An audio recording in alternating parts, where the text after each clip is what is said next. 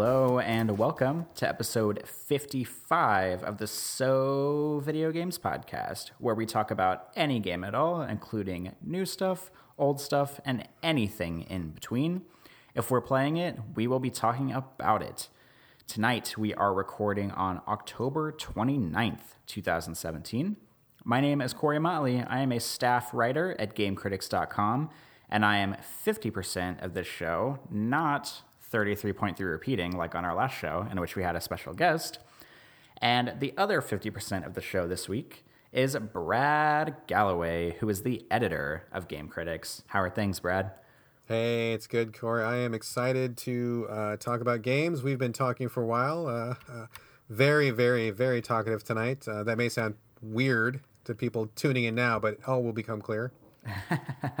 Indeed. Uh, and just to clarify, um, heads up, we are still rolling with our new format uh, for our show, which we've been on for about three or four episodes so far. Um, basically, when Brad and I start recording, we do our banter like normal, but now we are putting the banter at the very end of the show. And let me tell you, tonight we just had like almost an hour of banter. So if you want to hear the stuff that we were up to, um, you can listen after the games talk. The outro music will come up, it'll fade back out, and then boom, you can listen to us talk about stuff for an hour. And might I say that maybe, just maybe, you want to stick around for the banter this week because you'll get to hear the details of my pre Halloween weekend where I saw a Stephen King based burlesque show called Tit instead of It. Ha ha ha. So that will be after the show if you want to listen to that, as well as Brad talking about building a Halloween costume for his son and some other stuff, some mild disagreements on Twitter and about Star Trek and about Miss Fisher and Veronica Mars. We just talked about a ton of shit, so that's all at the end. But for now, we're going to talk about some games. Do you want to talk about some games, Brad? I'm ready to talk about some games, Corey. All right. I reckon you have a brief check in for us uh, to start with. What do you want to talk about? Oh, you know, actually, um, before we get rolling on the game that I was going to talk about, I want to do one quick housekeeping note of clarification. Um, I think it was last episode that I talked about Shovel Knight. Does that sound correct to you? Uh, yeah, because Dan was on last week and you guys talked about it. Right. Okay. So after that show um, aired, uh, the developers of Shovel Knight actually listened to that episode and they that got was, in. That blew my mind a little bit. They, and yeah, the got, developers, the Eurojank developers, listened to it too, right? They did. Yes, we had a number of developers listen to the last episode, which was really great. Oh and boy. Hello to all the developers listening. uh, we love you all very, very much, so much, so very, very much. Uh, but yeah, one thing that I, uh, we were corrected on was that I was under the impression that uh, the Shovel Knight DLC, the upcoming DLC uh, starring King Knight, um, I was mistakenly thinking that was going to be the first piece of DLC that they were going to charge for. Not true. So I want to take that back. I want to issue an apology for the misunderstanding on my part, and I want to correct the the, the story, get the right information out there. Um, so Shovel Knight, the Shovel Knight Treasure Trove, is still being sold as the base game that you buy, which is actually on sale on the Switch this week for twenty bucks. Hell of a deal. I definitely recommend that to anybody. Uh, but all of the DLC is free. So I thought that the first two were free. They were going to charge for the third. Not correct. My mistake. Uh, it's all free. So if you buy the Shovel Knight Treasure Trove, you get uh, Plague Knight, Spectre Knight, and the upcoming King Knight. All that stuff is free, and those are awesome. All three of those. I mean, I can't speak for King Knight. Sorry, I haven't played it yet. But uh, Plague Knight and uh, Spectre Knight are great. They're both fantastic. So uh, just want to clarify that, though that is a free DLC, and I'm sorry for the misunderstanding. So hopefully people will uh, pick that up on the Switch for 20 bucks on sale, or pick it up elsewhere, wherever it is. It is a great game. So there we go. Correction issued, and my apologies. Now, How dare you, um, Brad? Coming on our show right? and issuing fake news to our listeners. Oh God, journalism, games journalism. What do we do? It's about um, ethics and games journalism, oh, Brad. Fuck, fuck. no ethics in games journalism. I got to be honest with you, dude. This is a bit of a weird week for me because um, I, all of this games I'm going to check, I'm going to talk about tonight. I I've not played very much because I've been playing like a lot of Warframe, and so we, we talked about that in the the banter a little bit. I don't want to talk about it here, but everything I'm going to talk about tonight is pretty easy breezy. So we're not going to do any deep dives on my stuff. Um, the first one I want to talk about is Morphite, M O R P H I T E. This game came out, I want to say, about a month ago.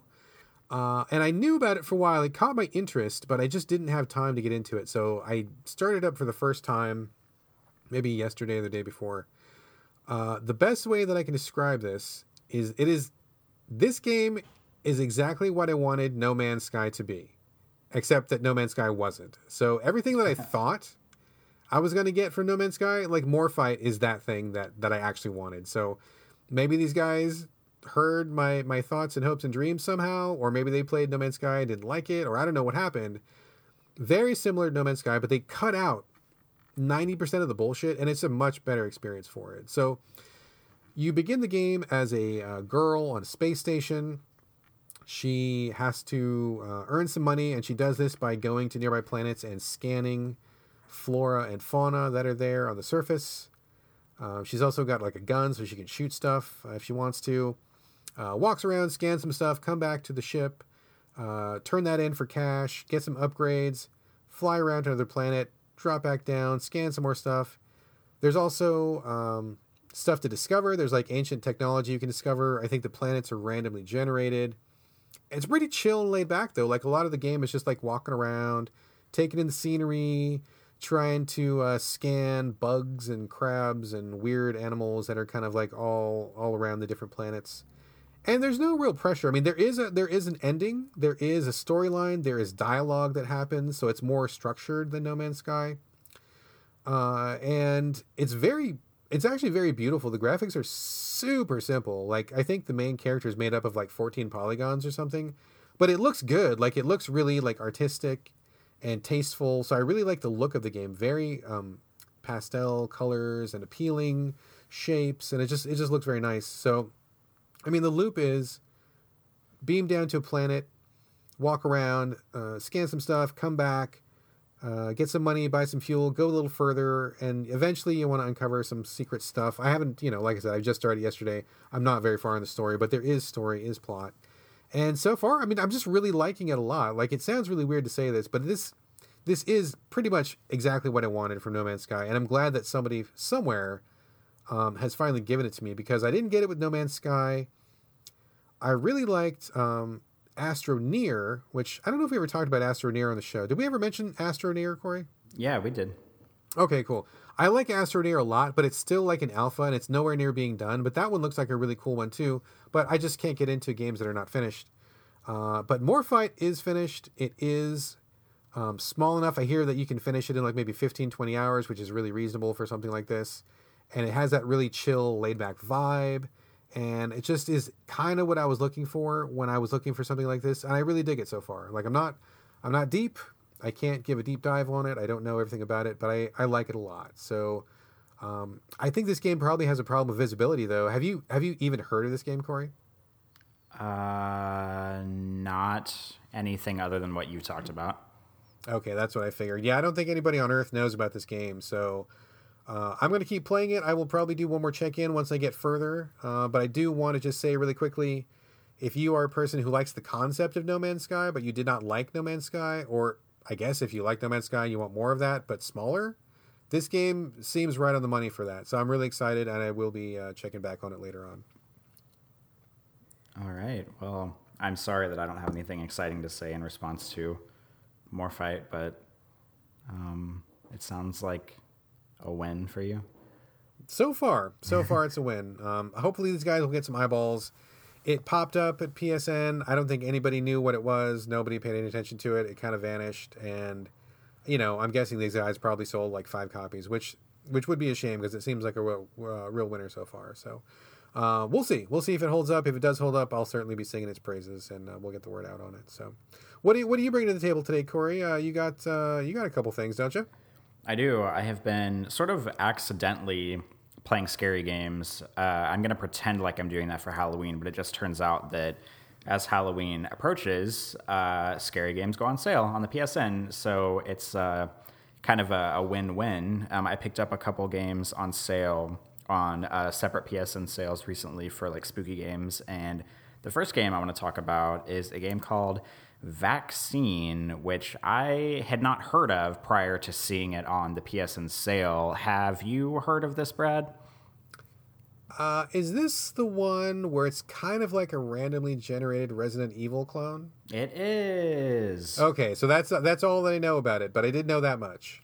Okay, so I saw it on the PSN sale, and it was only like five dollars and some change. It was like five fifty or something, and I was like, hey, like five dollars is a you know a very very decent price, like even if it's for like an indie game or something. So I, I you know went into the window on the PSN and I watched the trailer that they had concocted for it, and basically the game looked exactly like an old school Resident Evil clone, like Resident Evil one through three kind of clone. And I I don't know if I've mentioned this on the show before, but I, I absolutely adore old school Resident Evil, and I have been wondering why for so long a developer has not done uh, you know a fixed camera tank control horror game in the vein of Resident Evil because I mean we have you know a dozen games that are like Metroidvania games that aren't Metroid or Castlevania. We have a lot of games that are like old school Super Mario and stuff like that. But we, for some reason, at least not that I've seen,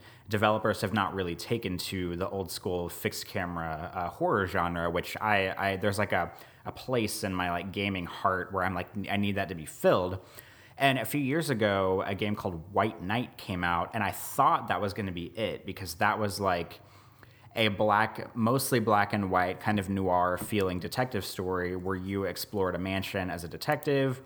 And it was like a ghost story, and it was uh, mostly fixed cameras. But I ended up not liking White Night at all. I thought it was too hard. I thought the story was dumb. But I, I'm not here to talk about White Night. So I saw Vaccine, and the trailer basically looked just like it looks like a blatant like love letter ripoff to Resident Evil. Like I, I looked at it and I was like, wow, this looks so good. Like this this could be the thing that I've been waiting for. Like a Resident Evil clone that is kind of hard to control, that is goofy, that's like a zombie story.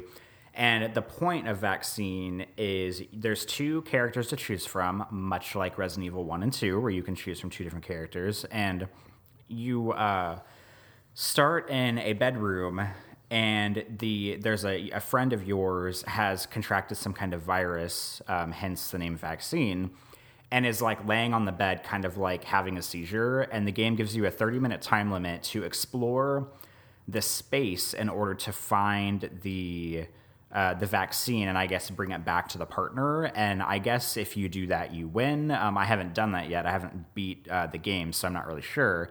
But something that I didn't realize going in was that this game is kind of like a procedurally generated roguelike. Um, and as we've discussed on the show, I don't really like roguelikes. Um, I, I've only played a few, but they're just not really my jam. And I thought that this game was going to be like like a full I mean I wasn't expecting it to be like you know the size and scope of like Resident Evil 1 or Resident Evil 2 but I thought it was going to be a similar thing but just kind of like cut down but it turns out that every time you start it you start with a base character and you can gain experience by doing different things by like attacking enemies or like opening doors or like doing other kinds of things. But from what i can tell the experience does not carry over if you die. I think you start fresh every time. And uh, the rooms are procedurally generated. So you always start in the same room with you know the person on the bed who's having a seizure. And then as soon as you open the door and exit that room it can be any room. Like sometimes it's a big like mansion entryway that has like four doors. Sometimes it opens to a small hallway. I mean, it's it's about as you know on the fly generated as you can expect. And I mean, honestly, the game is just really hard, and I don't I, I don't like that. I mean, old school Resident Evils were never easy but they weren't um, i mean first of all they weren't procedurally generated and they weren't roguelikes so you could you know have a save state and you had a chest that you could put items in and you had herbs to heal yourself and all that stuff. But here if you die that's it and you start completely over. And I uh, I tried the to do the campaign about four or five times, and I think each time I only lasted about maybe 10 minutes max or so before dying and like there are zombies that are in the hallways and the kind of scary thing about the zombies in this game is that they shamble along like slow zombies like old school resident evil zombies. But because um, if you'll remember from old school resident evils every time you opened a door it cut to like the first person scene where you open the door and then you go to the next room. And for about 99% of environments in old resident evils once you got into the next room, anything that was on the other side of the door was sealed, and like zombies couldn't open doors. Uh, you know, uh, uh, there was only a very very few occasions where like an animal or a monster would open a door and come after you. But in this game, they come after you room for room, so it gives it kind of like a really um, like kind of an intensity that I didn't expect going in because I I'm used to being safe once I get past a door, but they will just keep coming after you. I mean, slowly, but coming after you nonetheless. And so is this is like, this like you have to you kill them, or do you just have to get away from them? Like, what's the best move here? Um, you can do either. The room that you start in always has a knife on the ground. So you start with a knife, and then it only takes about maybe two or three room explorations to find like a gun and some ammo, like a pistol and some ammo. And I've found like shotgun ammo, but I have yet to find the shotgun. But it's all procedurally generated. So, like, sometimes when I start the game, you know, the first room outside of the bedroom has a gun in it, and sometimes like the third or fourth room has a gun in it. So it just kind of you just kind of have to go and you know wait until you see it. And you can kill everything, or you cannot kill. You can just ki- run away from everything. But it's it's really hard either way because a lot of the zombies take several shots to kill, and there is a ripoff of the licker enemies in the game, which are like, uh, you know, qu- quadrupedal um, like animals that kind of move on all fours and uh, you know, they're pretty quick and they're pretty lethal. And those guys are really hard to kill because they're fast and they attack you really quickly. And it's kind of one of those games where, like, if you get caught in an attack loop, it's kind of hard to get out of it. And basically, anytime I found a licker, I would like die, or like the you know uh, off-brand licker, I would I would pretty much die at the hands of it because they're so quick and it's hard to get away from them. And like the zombies, I mean, using the knife is an extremely difficult thing to do because it's one of those things where like you get two stabs in and then the zombie starts biting you, and then you get one swipe in and then the zombie starts biting you. So it's really difficult to use. And after about four or so plays, and I tried both characters, I tried the guy character and the girl character, and they both have, you know, some unique stats. Like the guy can take more damage and she has more like conviction or something and i don't even know what that means um, but uh, she's just like way more serious right she's like not fucking around but uh, I no mean, they control the same, and they they don't like feel that different. But uh, I, I mean, I just couldn't get into it. Like, I wanted to like this game, and I wanted it to be like the thing that would replace. I mean, not replace Resident Evil, but be like you know, kind of like the off-brand Resident Evil that you know that that hole in my gaming life has been wanting. But it's just a difficult procedurally generated roguelike that is uh, blatantly ripping off Resident Evil, but not really.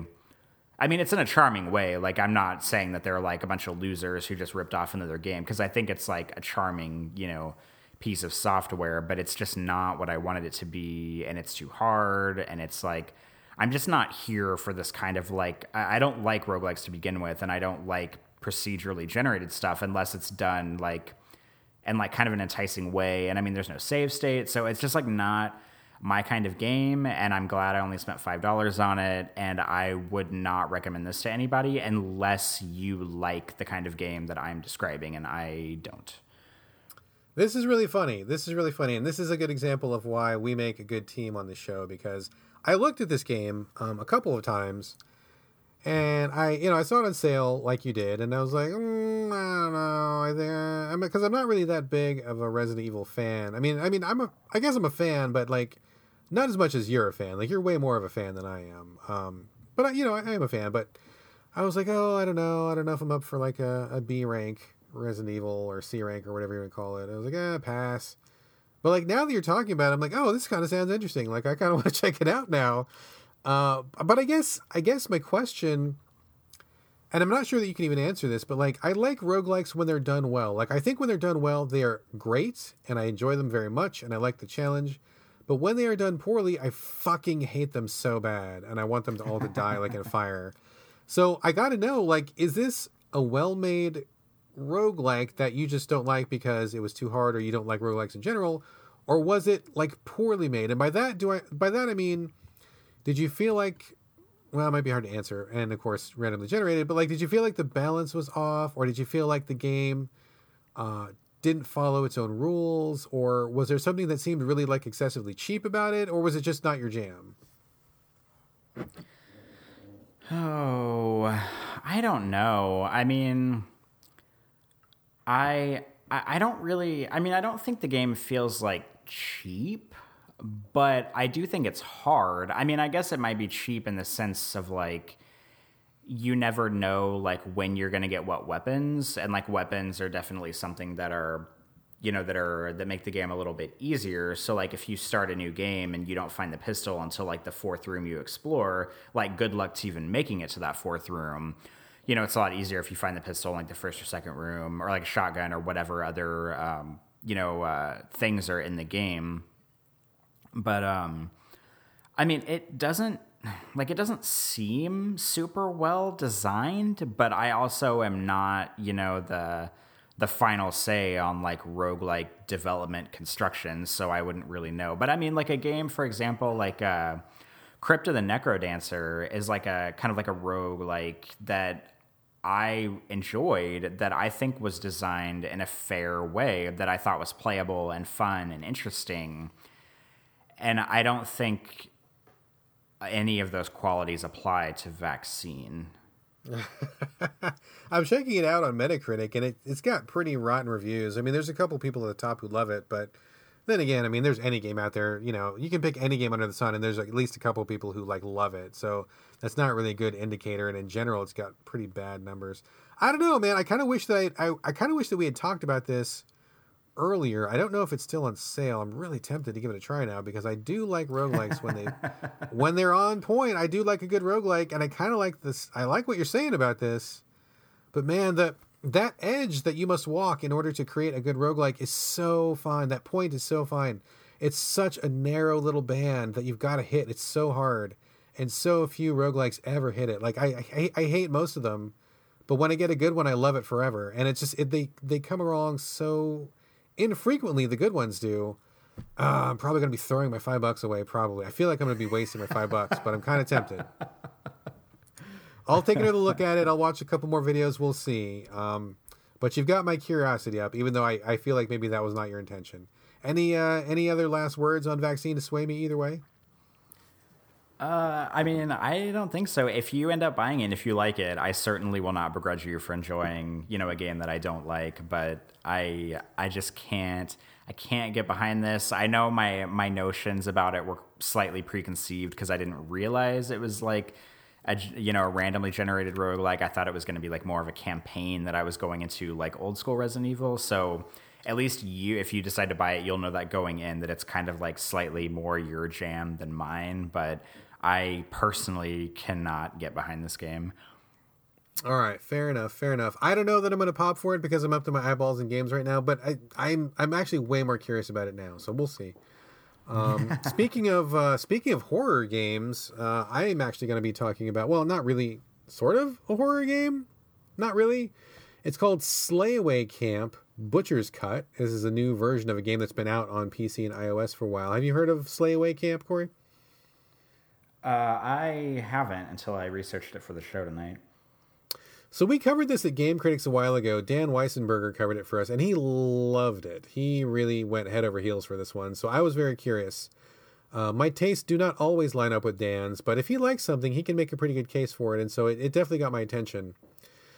Basically, this is I don't even know how to describe it. It's a puzzle game that is couched in the conceit of being a series of horror films. It's kind of a high concept thing. So, like, imagine that you're playing. Um, okay, so let me describe the puzzle first. I'm sorry, people. I'm fucking this all. I'm fucking this all up. I'm sorry. Bad, bad reviewer, bad critic, bad podcaster.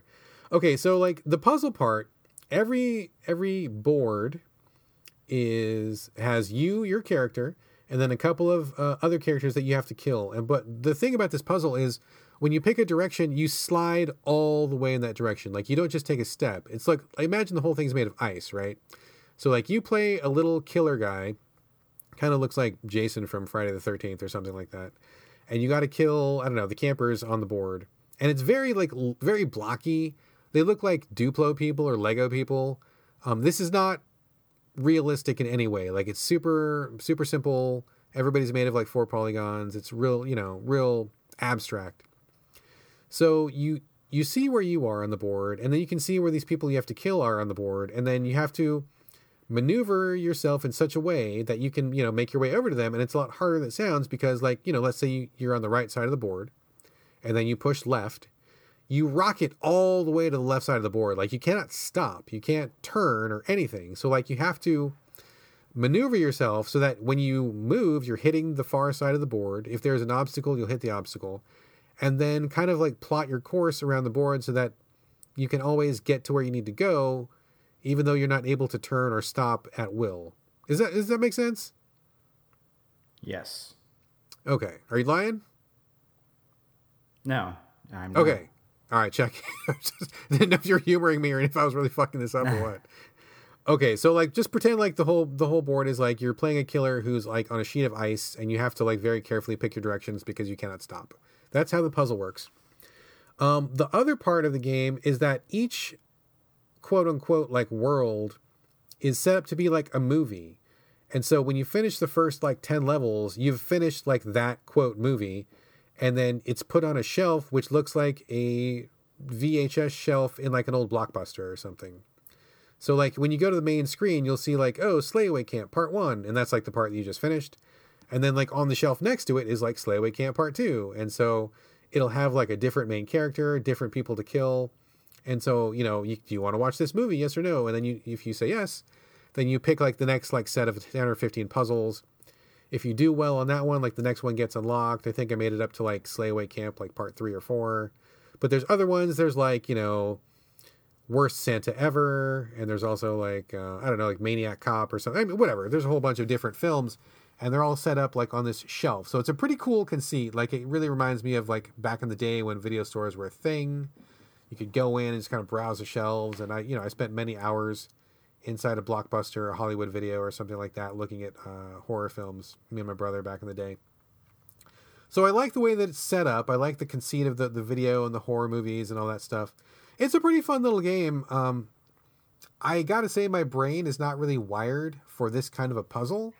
So I feel like if you are the kind of person that can solve these puzzles like intuitively, you'll probably get through it and no problem and have a really good time and unlock a bunch of stuff, unlock a bunch of different killer skins and you know, just have a really good time. I enjoyed it, but I got to be honest, I just I was having a real difficult time with it because I don't know, I guess I just don't possess that kind of logic where I would like go in circles and go in circles and go in circles because I couldn't figure out like maybe I was doing things in the wrong order or maybe I was missing some detail in the environment. I mean, you know, and I would eventually get it. Also, uh, worth noting that the developer has given a hint system. Uh, you earn coins in the game by doing certain things, and you can spend those coins on unlocking hints if you want to. I mean, you can buy other stuff too. You can buy costumes or other other quote unquote movies to buy, or you know, random stuff like that, little trophies or whatever. Uh, but if you need those hints, you can unlock the hints, and the game will, you know, if you they'll give you like one easy hint at first, like you know, oh, uh, wrong order or something like that, like something real vague and simple to kind of nudge you in the right direction. And if that's not enough, eventually it'll just be like it'll give you like a step by step of like this is what you do to get past this puzzle. A B C D E F G done. So I appreciate there's a hint system, which is really great because I definitely needed it a few times. Um, but I don't think these puzzles are like hard in an unfair way. I just think that my brain doesn't work like that, and so I struggle probably more than the average person does on them. Uh, but I think it's really cute. I think it's super cute. I think the the idea is clever. When you uh, kill some of the people, it goes to like this really like over the top kind of like kill animation, and it's not even really gory even then because it's still like these Lego people. But like you know, they'll one will get stabbed or one will get cut in half or one will drown or something. Um, So if you want something that's kind of like a, you know, like a slasher film, but you also want something to challenge your brain a little bit, I think this is a pretty good fit. I think it's a very cute game. I, I did like it. I'm I suck at it, but I think it's good. And I would definitely recommend it to people who are better at puzzles than I do. So I, I think it's good stuff. Does it have the way you're describing this? It makes me think of um, like the um, like Square Enix Montreal, like the Hitman Go or Deus Ex Go, where yes, it's kind of like yes, a board yes. game. Yeah, Does it very... have the same thing that those games do where you like make a move and like you know you fucked up and there's no way you can solve it and you just like have to let yourself like lose in order to restart? So that's a really good comparison. I'm, I'm grateful you brought that up because that is very much in the same line of like, you know, like you said, hit. What was it called? Hitman. Uh, what was it? Hitman Go and Hitman Go. Yes, Go. yes, yes, yes. All those. It's it's not quite as complicated as those. It's a little simpler than those, but in a good way. Um, and if you know that you fuck something up, they they give you either reverse the last move, and you can do that as many times as you want. Oh, that's nice. or just restart the level. So yeah, you can if you feel like you fucked one thing up, you wanted to go left instead of right, or you should have killed person A instead of person B. Just hit the button. You just undo the last move. Don't have to do the whole level over. It's really player friendly, very smart. You can tell that they put those features in to make it more, you know, definitely more playable for people and not have to like make them do the whole thing. So yeah, yeah, you can totally just unwind or rewind or you unwind. I guess kills the people unwind, but rewind your last move and uh, try again. So it's very very playable.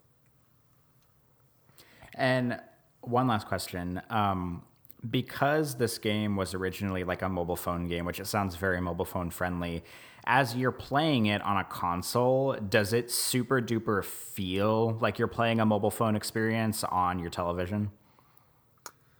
Um, I guess I guess it depends on what you mean by that. I, I, I guess maybe like, like, does it feel like cheap or something? Like, oh, this should be like, oh, this obviously was ported from a phone to my TV. No, I don't think it feels cheap at all. I mean, I think it makes sense in the context of, oh yeah, like I could totally see this working on my phone because if I was swiping with my thumb, that would totally correlate to the person shooting across the screen the way that they do. So like I and the coins, I mean coins are a mobile phone thing, like the way that it works feels very much like um, a mobile system where you get three, you know, three I mean there's no stars in this, but if you get three stars and you get some coins and by the, you know, you, you see where the the bones or the structure for mobile are there, but it doesn't feel like cheap. It doesn't feel like, oh, this is totally a mobile phone game. Like it just seems like a very stylized puzzle game and it works well with a controller and it looks cute and it just uh, it seems just like a, a small indie game. It doesn't seem like a like you know like a mobile game like in a bad way, you know. Okay, okay. Yeah, it's it's it's uh, it's very cute, very colorful, uh, pretty funny. If you like horror movies, you'll definitely get a lot of the references that this movie is leaning on, and I think that it's uh, a pretty neat little package. Um, I wish my brain clicked with these puzzles a little better than it does, uh, but I think that a lot of people will find that it's not as hard as I think it is, because I don't really think it's that hard. I just uh, I struggle, but it's good. I would I would recommend it. All right, good, good to hear. Good to hear. Um, Now, Corey, Corey, Corey, we- Corey. Yes, I, I desperately, you know what I'm going to say. I want you, I want you to talk about this next game because I talked about this game earlier, and I wish that we had played it closer together because that would have been a really great discussion. I'm trying to remember my mental notes about this, but I am very, very curious to hear your take on Observer, sir. All right. Well, I I've talked about Observer a lot, and whenever we, whenever you played it, and we talked about it like a few months ago, because you played it pretty close to launch. It came out in August, and um, I remember like being like mad because you played it and I didn't get to play it first because I feel like for the longest time. I was like the only person that even knew this game was in development because uh, the development team, Bloober Team, which is the dumbest development team name on the planet, um, they developed Layers of Fear, which was um, it, it, I loved Layers of Fear. It's like a first-person horror game. It was kind of like after PT came out and everybody suddenly decided like, oh, we need to make these small like first-person horror indie games. Like Layers of Fear was probably the most successful one up until like Resident Evil Seven came out, and. Uh, and I, I, played Layers of Fear. I played the DLC for it. I enjoyed the base game more than the DLC, but that's beside the point. And they Bloober Team, I think it was like two E3s ago, or maybe it was this E3. I can't remember, but um, they sort of like confirmed that they were working on uh, a science fiction game that's very much in the same vein of like first person horror, but instead of it being because um, Layers of Fear was in like an old timey mansion, and it was very. Um, sort of like old. Everything was kind of old and like romantic about the mansion. But uh, Observer is science fiction. It's futuristic. Um, it's definitely got shades of like Blade Runner and Ghost in the Shell, uh, among other things in it. And uh, just to give a little background on it, um, for anybody who didn't hear our show we discussed it before, or uh, anybody who doesn't know, um, Observer is about you play as a um, a futuristic uh, private detective named or I guess he's like a police officer. He's not a private detective. Um, named uh, Daniel Lazarski, and he is uh, what they call an observer, and that means that he has like a lot of uh, augmented humans are on sort of like a central grid, and he exists outside of the grid. And part of his detective work, or his observing, if you will, is he's got this like wrist mechanic, this like wrist um, contraption where he pulls a wire out, and it reminds me a lot of Ghost in the Shell. And it, because if somebody has a neural chip inside their head and they've been augmented, he can like plug the wire into them and basically like deep dive in their head and sort of like explore their psyche and their mind, and that's how he you know gets clues on his cases and how he like solves mysteries and stuff like that but the point of observer is at the beginning of the game um, his son who he hasn't heard from in several years um, calls him like does like an encrypted call through his uh, police car like video uh, call feed and says something about you know like that he needs to be saved or that he needs his help or something like that. And daniel is shocked because he hasn't heard from his son in a long time. So he goes to where um, the son's communication came from which is this really gross um, like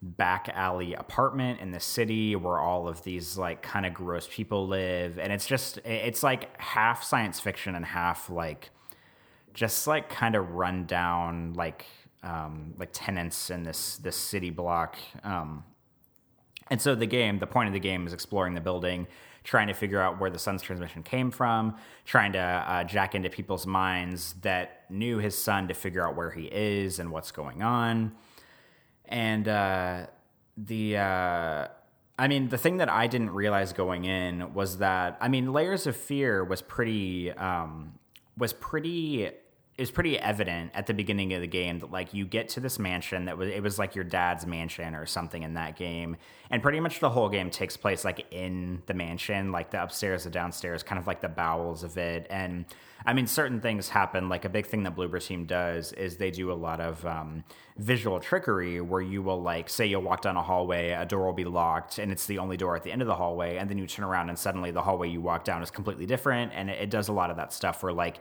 you turn around and things are not what they were whenever you came down them and something that I didn't realize about Observer is that almost the whole game takes place in the single apartment building. Like, for some reason, I had imagined, I mean, I didn't imagine it being like an open world game by any means, but I had thought that there would be like a little bit more scope to it, but almost the whole game is in the apartment building, um, which is it kind of disappointed me at first, but then like the longer I played it, the I guess like the less I kind of cared about that aspect. I I just it just kind of caught me off guard a little bit. It surprised um, me too. I was kind of expecting more of a go around the city to different locations kind of a thing. Uh, but yeah, you're basically. Yeah. I mean, I didn't I didn't finish the game, but the part that I saw, I was like, man, when am I gonna fucking leave this? Oh, I guess I'm not gonna leave this. Uh, okay.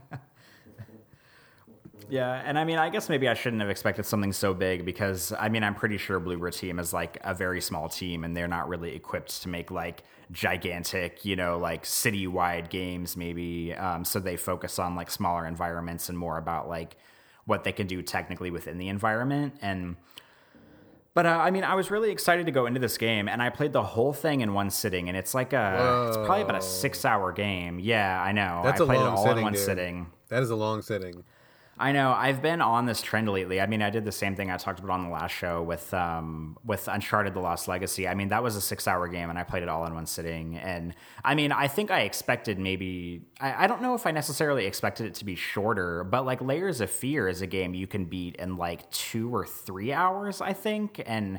I didn't expect, I guess I didn't expect Observer to be that short, but whenever I generally sit down to play like sort of like an indie game, I feel like most of the indie games I play tend to be shorter, like anywhere from one to like four hours. So I try to just do it all in one go. And I mean, I overshot this one a little bit, and I feel like that kind of worked against the game for me because if I had played it maybe in two sittings, maybe it would have felt a little bit better paced because I kind of it kind of wore out its welcome a little bit by the end. Oh, okay, uh, okay.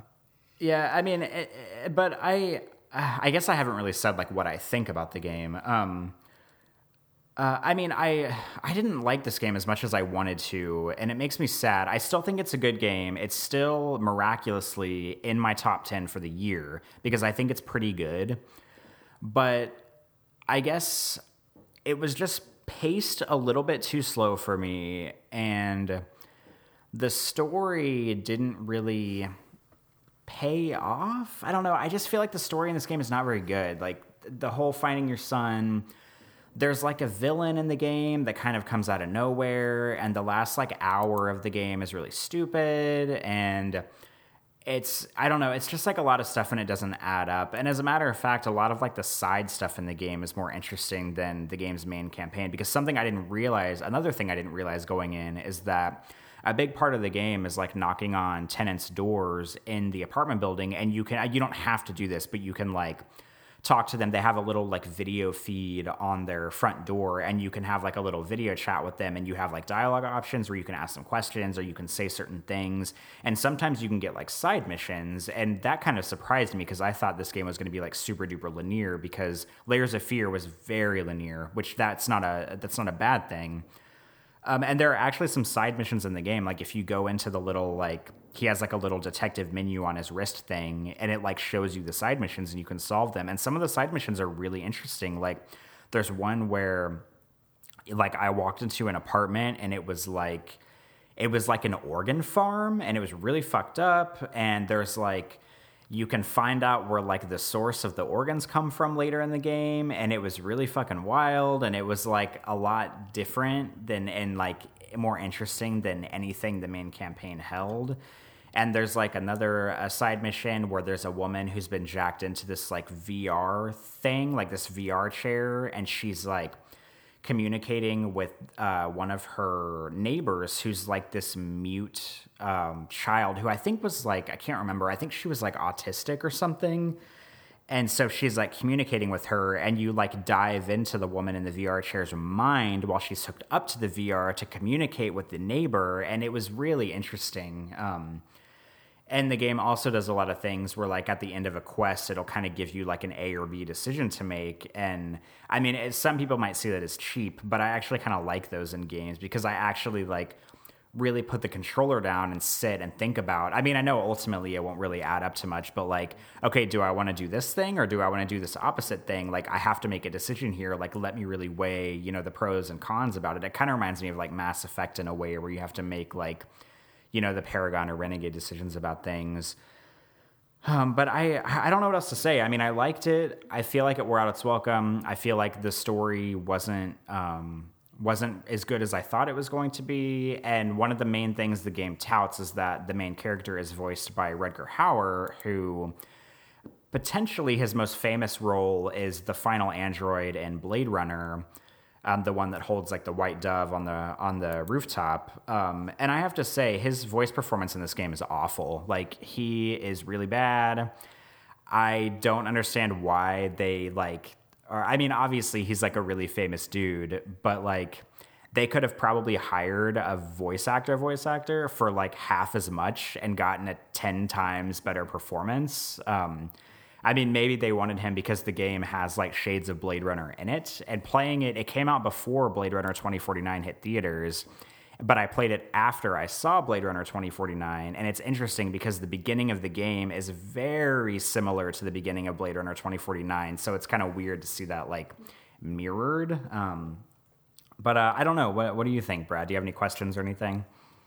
Um, I mean, this there's a lot to kind of discuss and unpack. And I mean, I think a lot of this also is interesting because I think that you are more inclined to like games of this sort than I am. Um, when I played this, I didn't like it very much. I did not finish it. I bailed out because I just got really bored and I didn't want to play it anymore.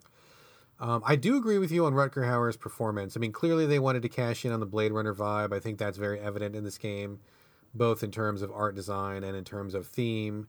So I think they were trying to get that, you know, like, you know, oh, hey, Rutger Hauer, he's got some cred in this genre. Let's get him. That'll be a win. But yeah, I don't think his performance was very good.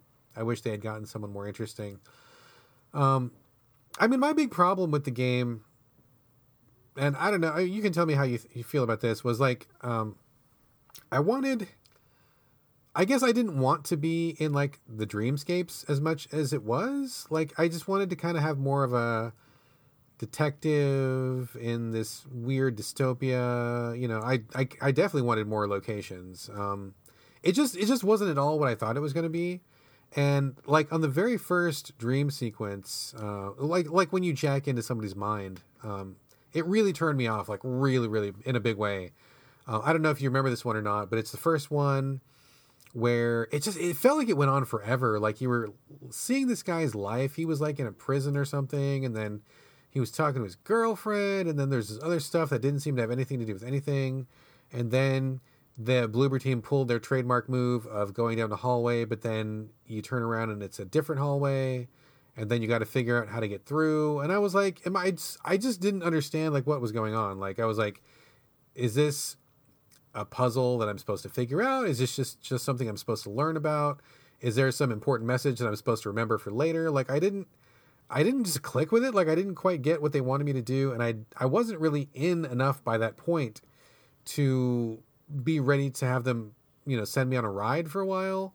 And I just really didn't like doing that thing. Like, and that is a problem because that's really what the game's all about is like jacking into people's brains and doing that thing.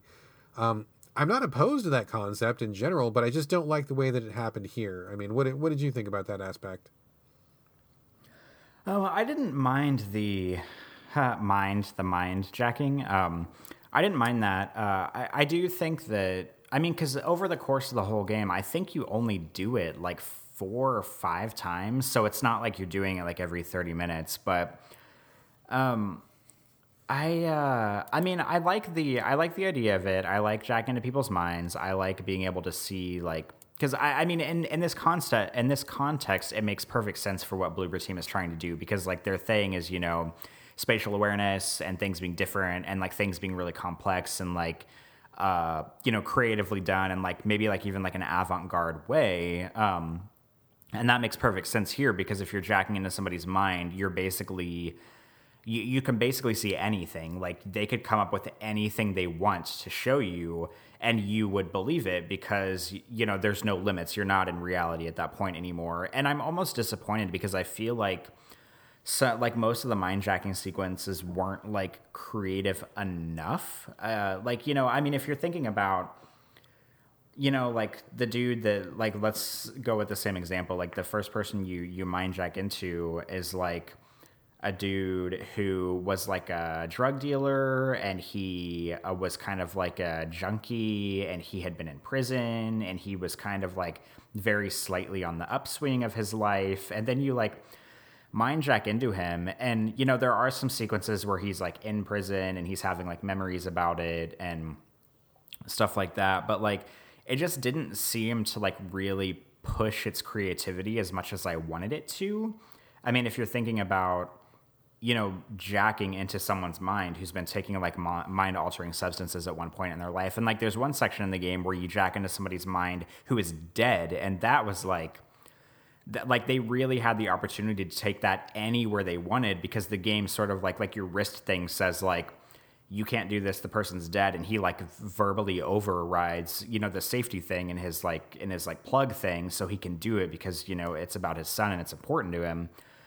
Um, and like even that sequence wasn't like as imaginative as i wanted it to be. So i don't know the game reminds me a lot of it's kind of like I had a lot of flashbacks to both Soma and um, Here They Lie, which was a PSVR game that they uh, released uh, with a non PSVR patch that I reviewed a few months ago because the game has a lot of similarities between both of those.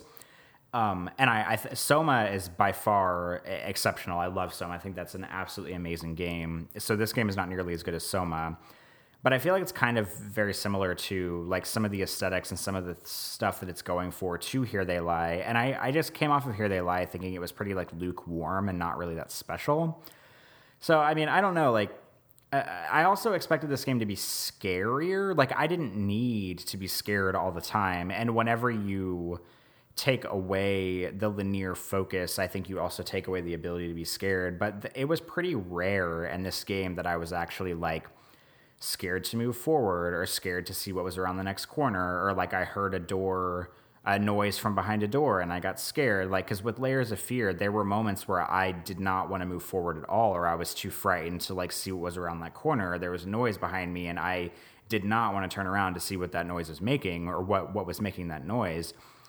But uh, observer is more like disturbing than it is scary and it's not even that disturbing. Like it's not as creatively done as i wish it would have been. Yeah. Yeah i, I hear you on that. Um for sure for sure. Uh the other thing that really got me that really um was a big drag i thought was uh, i don't know if you mentioned this or not but he your main character has like i think two or three different like filters that he can see the world through. He's got like a like a bio filter an electronics filter and i don't know if he's got one more. It seemed like there was like at least two or three different ways to view each area and i felt like it was a real drag to kind of like go back and forth between those things and search because sometimes it would seem like i would see something that was a point of interest and it felt like i should be able to interact with it couldn't interact with it and then i would like forget to like look through all of the filters to look at that thing and then of course it would be something to interact with but i was just looking through it at the wrong filter so like it kind of had that like um adventure game kind of obstruction to me where if you're not you know this thing is a thing but you're not doing it in the right order so therefore you can't interact with it therefore you're stuck until you figure out the step that goes before the step you need to do which to me like i just it always really frustrated me and i don't like those games very much and so that kind of reminded me of this a bit where i just want to look around and if i see something interesting let me pick it up and if i want to check it out let me check it out. Don't make me keep toggling through these fucking filters like it just mechanically became like a real drag i mean did that bother you at all um, it didn't really bother me as much. I mean, I think the only thing that bothered me was if I saw something that that I thought like kind of like what you said, like that I thought was going to be interesting and ended up not like really registering on either of the filters. Um, but I don't know. I guess it didn't really bother me that much. It kind of reminded me of like Batman, um, like the Detective Vision and Batman, except for you have like two different Detective Visions. Um, so I don't know. I mean, it didn't really bother me. I guess I thought that was fine. I guess it's a fine point because I think you know playing the Batman games, having one filter was fine, but having multiple filters, like it doesn't. I mean, maybe it's just me, but it just seemed like that was something that could have really been cut away. Like that was a part where the game could have been streamlined. It would have been more playable, less of a hassle. You know, less of a barrier to me. I mean, I mean that maybe that's really fine criticism because I felt like you know it just like if I didn't have to flip through all those, I would have been more okay with like searching through things, and it wouldn't have been such a I don't know. Maybe I'm being a little too picky about it, but that that to me really fucking bothered me a lot. So I didn't want to do it anymore. So anyway, I bailed on that game pretty easily. But you you finished it, right? Mm-hmm. Yeah, I finished it. Would you recommend it to people who like horror games or who liked uh, Layers of Fear? Or I mean, is it is it recommendable, or would you say give it a pass? I think I would recommend this, but there are better examples of this game elsewhere. Like, I think maybe I would recommend like Soma before this, even though I mean they're not that similar of a game, but they have similar vibes. Um, I don't know. I do recommend it. Like I said, it's still like it's my number nine game of the year so far in my list of ranked games. So you know, it's not like an awful experience. I just I even if I like things, I still prefer to be overly critical about them because I can still enjoy things and you know recognize and understand what it could do better and you know what what it does well. So it's a game that I'm pretty critical of, even though I um, even though I I like it, but I just don't think it's like super great, but I also don't think, I mean, although there are better examples of this game out there, maybe I also don't think there are a lot of games like this out there because it's easy to write it off as like, you know, because you see layers of fear and you're like, oh, well, it's just a PT clone. But I mean, Observer isn't really that much of a clone of anything. Like, I don't know if I've played anything that's that similar to this um, as far as like, you know, futuristic Blade Runner, first person thriller detective goes. Um, so I recommend it, but it's not, you know, a shining example of thriller gameplay. Fair enough. Fair enough, man. Any final comments before we move on? Uh, I don't think so. Let's jump off this horror band and talk about a fun, happy game, eh? Let's do that. Corey, ask me if I've played Super Mario Odyssey. Have you played Super Mario Odyssey, Brad? No, I have not. Not at all. And I'm going to be talking about Oh. it tonight. that may sound weird, but let me tell you what's going on. So, Super Mario Odyssey. That's really. I- I'm really. hold on, I'm really disappointed about this, Brad. No, no, don't be disappointed. I got stuff to say. You will, you will. strap in, my friend. I got I got a tale to tell here. Um, so everybody and their brother knows that Super Mario Odyssey is out. I mean, of course, it met with the usual rapturous, uh, dare I say, orgasmic reception that people thought it would. Um, I was very excited for it, not for the reasons that you may think or that people listening may think. Um, you know, I'm a Mario fan. I mean, who's not a Mario fan? I mean, I think everybody in general likes Mario to one degree or another. Uh, it may not be your favorite thing, but I think we can all recognize the place it holds in the industry and and what it represents to video games in general. So I'm not, you know, I had no problem with that. But, uh, you know, we re- recently got a Switch in the house, and my wife is a big fan of platformers and action games. I mean, she's good at everything, but this is probably her favorite genre. So I picked up Mario Odyssey uh, the morning it came out. Uh, Nintendo doesn't send game critics jack shit, so I figured I would have to buy this one for full price, so that's fine. Uh, went out, picked it up that morning, had no problem. The store had like a jillion copies. There was no line or anything. So came back home, and I let my wife uh, have a first crack at it. So I sat down on the couch next to her. Um, our son came over, and we just all got on the couch, and we had some good family time where my wife was playing, and we were just sitting watching her, and we were just talking about the game, enjoying, you know, the scenery, uh, everybody having a little bit of feedback here and there. Hey, jump over here. Hey, try this thing. You know, do this and that, and just all just having a really, really good time um, playing it together.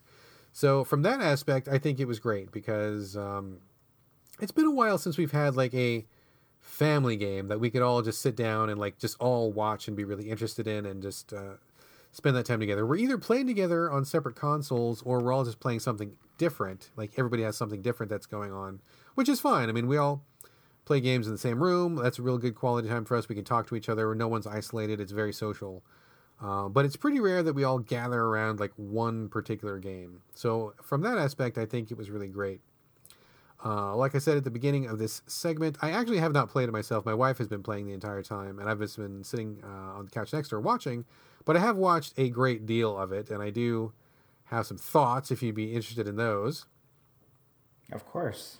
All right. I was hoping you were going to say yes. Otherwise, I had nothing left to go.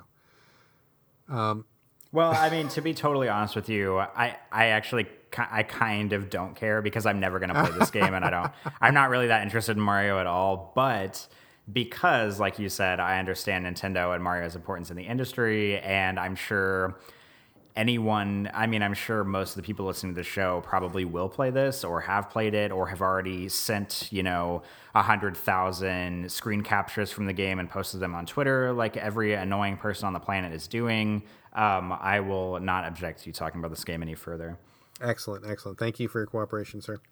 Um, so she hasn't finished it. I mean we've only uh, i don't know she's on like the third or the fourth world. I you know, and as I was as I was watching her play it, I was like, man, I'm really glad that I'm not reviewing this because it would be a very difficult review to write for me. Um, in fact, I don't even know who's covering it Game Critics. I think everybody's kind of holding their breath a little bit to kind of see how it falls and shakes down. I, like nobody, nobody has stepped up um, for various reasons. Uh, but as I'm watching it, I'm like, okay, so it's really colorful. It's really Mario, just like you expect it to be. And, you know, we get to the hat gimmick. Of course, the gimmick of this game, I think everybody knows, but just in case you don't, uh, Mario meets a little, I, I guess he's a ghost, and he lives inside of Mario's hat. And when Mario throws his hat, if that hat lands on uh, another character, it's not everything. Like, you cannot do it to everything in the environment, but you can do it to a lot of things. You throw the hat, the hat lands on something, it lands on uh, one of the enemies. It lands on a Tyrannosaurus. It lands on a manhole cover. It lands on a zipper. It lands on a cactus. It lands on whatever. Like Mario's like spirit, I guess, goes inside of that thing and he possesses that object and he can control it. And each of these things has a different ability. So like when he takes over like a bullet bill, uh, so that's like the projectile that gets fired out of a cannon. He can all of a sudden like guide that bullet and fly across the level if he wants to. When he takes over the T Rex, he can run around and chomp things or, or uh, smash into things. When he is the little mushroom guy, the Goomba, um, his feet do not slip on ice, so he can walk uh, very sturdy. And he can also stack himself on top of other Goombas to make like a big pile, as we saw in Super Mario 3D World and in other various Mario games. So that's kind of the hook, which is fine. Um, you know, there's lots of little neat little things that happen here and there. But I got to be honest with you, man. As I'm sitting there watching it, like it's it's great family time. Like I recognize that, and I'm grateful for that. But as I'm watching it, I'm like, man, it kind of seems boring. Like it seems like just exactly what like what you would think it would be. You know, like not. I mean, I guess I guess the hype before this game came out was pretty massive. Um, I you know heard a lot of, of talk about this game, and a lot of people really looking forward to it. And it doesn't look bad. Like I'm not saying it looks bad.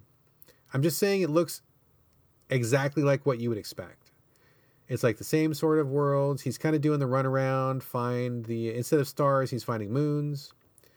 Um, you know, lots of different little small objectives in each level, uh, little bite-sized objectives, which is fine. I mean, it's it's fine. Like it's, it's fine. It's totally fine. It just looks very very um, predictable.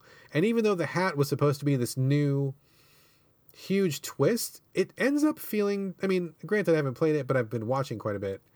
It just seems like um, instead of Mario having the power ups that he usually would get, like the fire flower or the uh, the various costumes, like the Tanuki suit or whatever he would get, like he's doing these instead. So it's you know it has the same kind of net effect of oh he gets a new power that he can do or he gets a new movement that he can do, which is great, but at the same time it's not really territory that Mario hasn't explored in the past. I mean, maybe not with the magical hat, but he's he's definitely changed into things and had different powers before. So, um, I don't know. It just seems fine. Like it just seems exactly like what you'd expect. And I know maybe people are, you know, maybe their blood is boiling right now as I'm saying this, or, you know, I realize it's not the easiest thing in the world to produce a really polished platformer. Um, but it just seems like I'm watching it and like I, I kind of feel like I've played it already, even though I haven't played it, you know, like just from previous games. It reminds me a lot of Super Mario Galaxy, which was great. Uh, but I mean, Galaxy was kind of a step forward at the time, and this doesn't feel very much like a step forward. It just feels like kind of more, I guess. Um, I don't know. Does that surprise you at all? Disappoint you? Uh, I mean, it doesn't surprise me because Nintendo. That's like Nintendo's whole thing is like let's make a game that's almost the exact same as the one that came before it and put that out and because it doesn't matter because everybody's to buy it and love it anyway i mean that's like their track record to a t pretty much i mean the most um, i feel like the most adventurous thing nintendo has done was probably doing metroid prime and taking it first person and i mean i guess a lot of people would argue that breath of the wild felt like a totally new take on zelda and i'm not you know, a Zelda master because I've never, I mean, I've only played like a couple of Zelda games and I've never finished one, so I can't act like I've sat here, you know, and played all of them. But um, I don't know. That's just like Nintendo's mo. Like they don't. It, doesn't really seem like they have to try that hard to innovate because a people don't want innovation. They want to play the same shit over and over again, as you know, referenced by how many.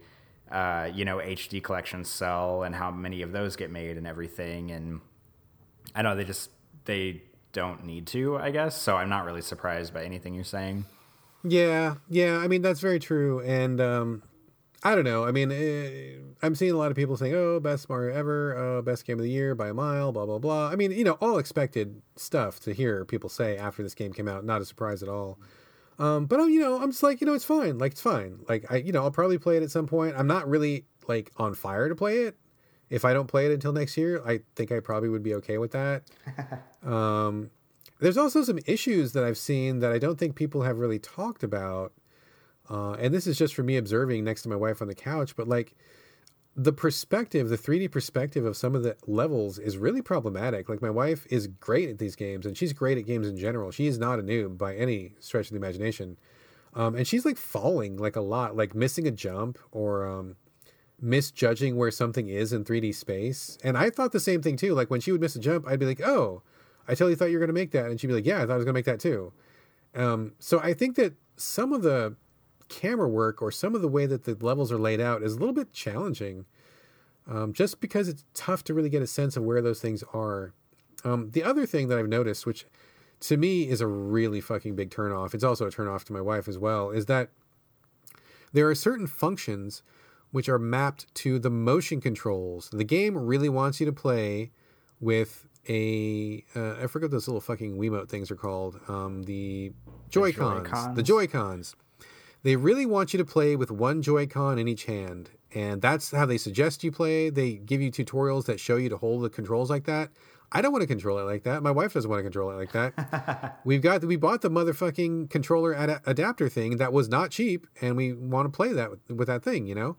So some of the motion controls that Mario does uh, are not mapped to to regular controls. So for example, if you don't have the two Joy Cons out, it's really hard for him to do the. Uh, he's got this move where he like throws his hat in a circle around him, and it like kind of clears the space around him. You cannot do that with a. I mean, you can try to do it with a controller, but you got to jerk your whole controller in a certain way, and it's really iffy if it works. So with, I mean, not every button on uh, when you have it in controller configuration is is used. It seems like there's a lot of buttons going um, just waste because they're not really taking con- advantage of these other functions. And I just feel like they're forcing motion controls down our throats again, where there are certain things that you have to use motion controls for, and there's no other way to do it. And I don't know why. That could very easily be assigned to a button, or maybe people could change that in the options. Or hey, here's control A, control scheme A, where it's motion control. Here's control scheme B, where it's not motion control. These are all really simple things that people have done in the past. I don't know why Nintendo is, again, really taking this hard line on the motion controls because I think it, it actually hurts the game. Because if you're playing in controller configuration or if you've got the Pro controller or whatever, you're going to have a really difficult time doing some of those moves. Um, so I think that is really unfortunate and really hard headed on their part. So um, that's basically all I have to say about it. It looks like another, you know, cool Mario game. If you like Mario, you're going to like this. If you don't like Mario, I don't think this is going to change your mind. It seems very predictable. Uh, it's you know it's it's not bad. I'm not saying it's bad. I'm just saying it seems very safe. Uh, but I am a little bit concerned about the 3D perspective, and I'm very concerned about the motion control decision. So that was really, um, really disappointing to see. But uh, I probably will not talk about this again. I'm not, like I said, I'm not planning to get to it anytime soon, and I don't have anything else to say. I don't think. I mean, unless something really surprising happens when I'm watching my wife play, maybe I'll bring that up. But otherwise, um, that's probably going to be our coverage for the show. I mean, you're probably not going to play this anytime soon, are you?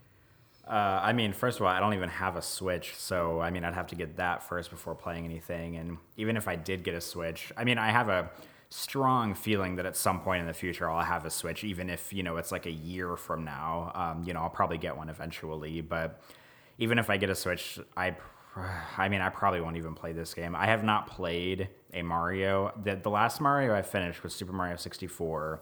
The last Mario I played was Super Mario Sunshine, and I stopped after about an hour. So that is how into Super Mario I am. Well, I don't blame you. Sunshine was a piece of shit. I fucking hated Sunshine. that was a garbage game, and anybody who says so, I I would question their taste because I think that game is awful. Um, but yeah, I you know that's it. I mean, it's it's Mario Odyssey. It's pretty much what you expect. Um, you know, maybe we should talk about the Switch at some point. I do like the Switch quite a bit. I mean, I think the Switch is a wonderful piece of hardware. We should probably talk about it on a future episode. Um, don't want to get too into that now, but uh, I'm I'm a I'm a Switch fan. I like it a lot. Uh, but yeah, I don't know. Well, there you go. Super Mario Odyssey. It's it is what you thought it would be, and it, there you go, Mario. So that's all I got, man. I wish I had more to say, but that's that's pretty much it. Well, I mean that honestly, that sounds about right. Sounds pretty par for the course for Nintendo and their first party titles. Yeah, yeah, that's uh, I don't know. I mean, I I guess maybe I'm a little bit disappointed because I was expecting more. I don't know why I was expecting more, but maybe I was a little bit. And you know, it, you know, I, you can wish, you can hope. Doesn't mean you're going to get it. Uh, and I'm sure it's a fine game, but uh, you know, whatevs. Yeah, I think, it, I mean, this brings about maybe a greater discussion that's not exactly for this time to dive into, but it's also about the fact of what people look for in games, because I think something that you and I really look for and really value in games is like uniqueness and creativity. And I mean, you're not going to get either of those things out of Nintendo's first party franchises. I mean, like, for example, like I really loved Echo, which we talked about like three episodes back because it's a game that feels, I mean, although it's like a third person tactical you know action game it's like the the mechanics and the base of it feel unlike anything i've ever played before. And i really value that. And i think you also value a game that feels unique. And some people value like they don't really need a game to be like fresh or unique. I mean maybe just being fun is enough for them which i'm not saying that's like the wrong perspective to have but it just depends on what you value more in games. Yeah, for sure. I mean, I think people find fun in different ways, and, and any way that you find fun is great. Like I, you know, I don't think we mean to say that one way is better than the other, but I definitely would agree that I think that you and I both look for innovation, creativity, uniqueness, um, new twists, new surprises. Because I mean, if something's fun once, that's great, but if it's just the same thing again, it's like less fun to me. Like I think discovering something new is part of the fun for me. I'm guessing probably for you as well. So, you know, that's probably why I liked the first Mario Kart a lot and I just have never played any of them since. And there's like 15 of them because it's just the same thing over and over. or uh, you know, like like Nintendo in general, I think that's a pretty accurate description where you know, not to not to shit on all Nintendo games, but I think it's pretty safe to say that a lot of their games um, stay pretty close to a familiar mold. And if you like that, great. I mean, not to say there hasn't been any innovation. I mean, I think, I think there has for sure, but uh, they're not really who I go to when I go to like a when I want like a new, fresh, interesting, challenging experience. That's you know, they may make some good quality titles. They do for sure, but not to my taste, and uh, you know, clearly not to yours either. Yeah, that sums it up pretty well, I think. Yeah, yeah. So, anyway, um, I hope we haven't angered too many people by not uh, us mutually like orgasming over Super Mario Odyssey. uh, you know, it's a fine game. I have nothing bad to say about it. It's just it seems very predictable and very very expected. So I'm going to let that go. Maybe I'll get to it next year. Maybe I won't. Who knows? And that is all I have to say. And I think we're probably we're probably uh, ready to wrap it up. Corey, what do you think? Yeah, let's uh, let's wrap this bad boy up. Um, with all that said and done, that brings us to, I mean, kind of the end. We're going to say it's the end, but really, like I said earlier, the banter is going to be waiting for those who want to hear about it after the the end credits uh, music. But um, that's going to bring us to the end of our games talk. And before we go, as always, we'd like to remind everybody that you can send us any comments, any thoughts, any feedback, any ideas, any show topics, any specific games you want to hear us talk about, any of that stuff you can email us at sovideogamespodcast at gmail.com. We're also on Twitter as a collective show at sovideogames. And you can also reach us individually on Twitter. Brad, would you like to give out your Twitter handle? Sure, you can reach me. It's uh, my name, Brad Gallaway, B R A D G A L L A W A Y. All A's, no O's, not a single O in my name. Very good. And you can also reach me at my first and last name. Uh, I am Corey Motley on Twitter, C O R E Y M O T L E Y. And if you have been listening to the past few shows, uh, if you have any feedback about the way we've been doing banter at the end, um, we'd love to hear it because we uh, haven't heard a lot uh, back from our new show format. So if you like the games talk at the top and the banter at the end, or if you don't like it, uh, or if you have any suggestions, please let us know. Uh, Brad and I are very open to uh, to any feedback or any criticism, as long as you're not an asshole, then uh, we are open to it. So, so that's that. But uh, that'll bring us to the end of the show. If you want to stick around for banter, uh, just keep on listening past the credit music. But uh, until next time, this is bye from Corey. And bye from Brad. We'll see you next time.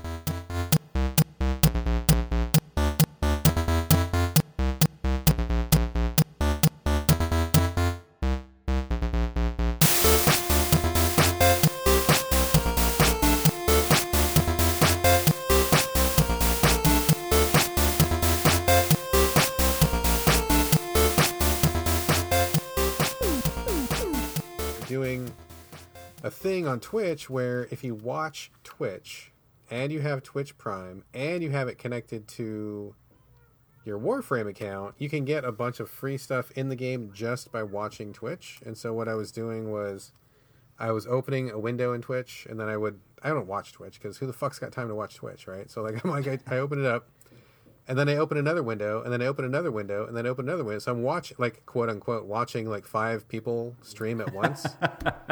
And so like it totally increases your chance of getting free stuff by, you know, by 5 or I'm not a math person, so whatever that is. However you describe that mathematical probability, like greatly increases your chances. So uh, I had that those windows open and I forgot, and so when I turned on the chat, it was like six people talking to my ear at the same time.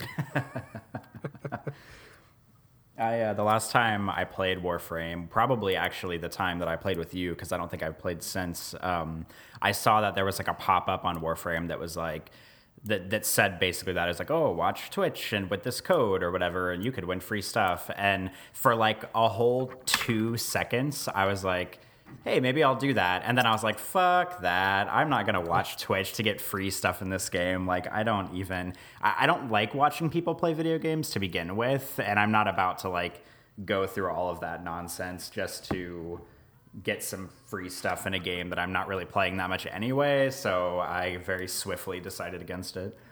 Yeah, I wouldn't watch it if you had to watch it either, but luckily, like you can let it just run. And like for the last couple nights, see, I was stupid because I knew about this and I just like didn't care because just like you, I was like, fuck Twitch, I'm not gonna watch anything because like I've got negative fucking free time anyway. But then somebody, who was it? It was somebody that was on Twitter, and I really apologize if you're listening because I want to give you a shout out, and I can't remember what your Twitter handle was, but it's somebody that I know, and it's somebody that I talk to. okay, but you know who you are, right? You you on Twitter, you know who you you know who you are. That told me. I apologize. I can't remember your name because I'm like I'm out of my head right now. But anyway, he's like, dude, leave it on overnight because they run all night long. And I was like, oh right. So I just like I turn it on before I go to bed, right? So it runs all night long. I'm not watching a minute of it, but I'm still getting all the rewards from it. So I was like, oh, that's a pretty good deal. I'll just leave that running all night long. Not using that bandwidth for anything else at nighttime. So I actually got a ton of shit. Like it was, I mean, a lot of it was stupid shit that was dumb, but there's actually a pretty good, fairly good amount of stuff that was pretty significant. So uh, my only regret is that I wish I had been doing it earlier. They've actually been doing it for two whole weeks and I only started doing it like three days ago. So I missed out on like all that time that I could have been farming free shit for like zero effort, which was a bummer. But uh, dude, we got to get you back in, man. Uh, we've been playing like a ton. Are you, uh, are you at all interested in jumping back in or now? Are you done with that? No, I am. I swear I am. And I just, you know, I mean, my sleep schedule and everything is so off the wall right now that, like, basically, I feel like anytime you guys are playing, I'm either like sleeping or I'm not home or something. But I'd be more than happy to jump in with you. But like, every time you DM me and you're like, hey, we're playing Warframe today, I wake up at like, 8 p.m. and like look at my DMs and you DM me like seven hours ago and I'm like, oh well, that window is already closed. well, you never know. Just let hit me back whenever you're whenever you're where you're back because dude, we've been having like a blast with this game, dude. It's been so fun. Um, like you know, we had that rough patch in the beginning, and then uh, we played a little bit together. But like the more that I'm getting into it, and like uh, the further in I get, like I'm just really impressed by how much shit is in this game. Like every time I think I get a handle on it, something new pops up, or uh, there'll be some new story twist, or there'll be some new mechanic that I didn't know about. And um, I was playing with Michael Pren, who is uh, my sensei, who was kind of coaching me through most of this. um, played with him, and like I mean, every little, every single thing he said was like some new bit of information that I didn't know, and it just made me like the game even more because of like all this cool shit that keeps happening, and plus it's just really fun to play. Like we were playing today, and just physically playing that game is really enjoyable. Just jumping around and doing shit. So when you get some time, dude, or when you're awake or whatever, we gotta. I would be very happy to jump back in. We'll run through your story missions, no problem, and uh, get you caught up to speed and shit. I will uh, try hard to keep up my part of the bargain on this. It'll be good times. Just hit hit me up anytime, and if we're around, we'll jump on. It's it's good times for sure. I've actually been really surprised at um, how much I've been really liking. I really like it like a lot, and uh, I'm trying to think of some way I can get it on my top ten of the year because I've spent so much time on it. It'd be a shame not to write about it in some capacity, but uh, I'm still working on that, so we'll see. We'll see. Um, dude, so I feel like it's been a jillion years since we've talked. I feel like it's been like a long, long time. That's funny because whenever I got out of bed today, uh, I was Patrick got home from grocery shopping and I was in the kitchen with him and I told him I was like, yeah, I woke up and uh, I was like, Brad DM'd me and asked me whose script it was tonight, and I was like, God damn, I feel like we just podcast like yesterday and we're already doing it again. oh, that's ridiculous, dude! It feels like it's been like a year since we podcasted, man. I'm like, oh my god, oh, so many things have happened. I had like six more kids, and I, you know, started my own business, and you know, like all this stuff happens. This the last time we talked to Corey, and yeah, it's funny. It feels like it's just yesterday for you. Although you're probably sleeping for half of it, though, man. You get so much sleep. I'm so jealous. I know it's really true. Like yesterday was, I, I literally slept for like twelve, about maybe eleven to twelve hours last night, and I had a very strange, uh, not strange, but like different and enjoyable day yesterday. So like I got up and um, I have one of my this uh, lovely woman named Heather that I went to, or I didn't. I was about to say I went to high school with her, but that would be a lie. Um, I met her when I was. Actually, I didn't meet her in high school. What I don't know why I'm tracing this back to high school. Do you even know this lady, Corey? What's I going don't. on? I don't know her. Um, this is like a catfish situation. No, she she dated my best guy friend from high school named Nick. Um, she dated Nick for like a year or something whenever I was in college. And Nick and I graduated in the same year from high school, but I went to college directly after um, directly after high school, and he stayed in Kansas City and worked for two years, and then came to college. And in that buffer zone, when I was in college and he was still in Kansas City, he started dating this woman named Heather. And uh, and at one point, like you know, when I went home to Kansas City, I met her, and I really like her, and she's like she's just like she's just great. Like she's she's really like fun and really out there and really like daring. And it was like the perfect situation where like you know because like whenever you have a best friend and they start dating someone it's always that weird situation of like oh my god what if i don't like this person? What if like he ends up getting married to her and I don't like her. But with Heather, like Nick is on a roll with like really good girlfriends. So like I really liked her. And then his next girlfriend, uh, Sarah, I like loved her. And then he had a girlfriend after that named Sam. And like she was pretty great. So like, you know, long story short, he hang on, hang on. If they're all so great, how come you keep stumping them? Because he has issues. Um Oh, so He- he's the problem. He, I mean, I uh, like Nick. I love Nick to death. Like honestly, um, I, I actually like am kind of in love with him, and he knows that. Like I would, I, I would like give up everything maybe to be with him if he decided that he were gay, but he is not. And um, Well, lucky for Patrick, I guess. Jesus. yeah, I mean, Patrick likes him too, so maybe we could work out some kind of like three way relationship thing, like an open relationship. But that's all beside the point. Um, but Nick, Nick has major commitment issues, and he has actually. Um, like his his com- commitment issues are potentially so deep that he like moves to foreign countries as a way to break up with girlfriends and i'm only slightly exaggerating Jesus, dude, this. that's a that's a bit extreme. I mean, he God damn, I hope he never listens to the show. He probably won't. But um he he like was dating one woman and he went to go teach in Africa while he was in college. It was like uh and I'm not kidding about this. Like he he like he didn't do it to break up with her, but it was like a way for him to like go and kind of like leave the relationship and he like taught in Africa for a while and then he came back and kept going back to school cuz he taught like over the summer or something and then he started dating someone else and then he went and taught in Egypt and he was like in Egypt for a while and he was like backpacking around Europe and all this stuff and then um, he came back and he moved out of the college town that we were living in after he had graduated and everything and he um, he was like he moved back in with his parents in the Kansas City area and he was trying to find a job and he wasn't I don't think he was seeing anybody at this point but he ended up enlisting in the Air Force which was like a huge surprise to me because like he's like the last person I would have ever ever suspected to like go into the armed forces or go into the military or navy or air force or anything and he basically had such a hard time finding a job and didn't want to live at home so that seemed like his big out like well i can join the air force and yeah so like that like i mean imagine the job market in the united states being so bad that he feels obligated to join the join the armed forces just to like get paid like that's basically the situation he was That is in. like a that is a personal nightmare, dude. Oh my god, I would. Uh, it would have to be so Yeah. bad for me to do that.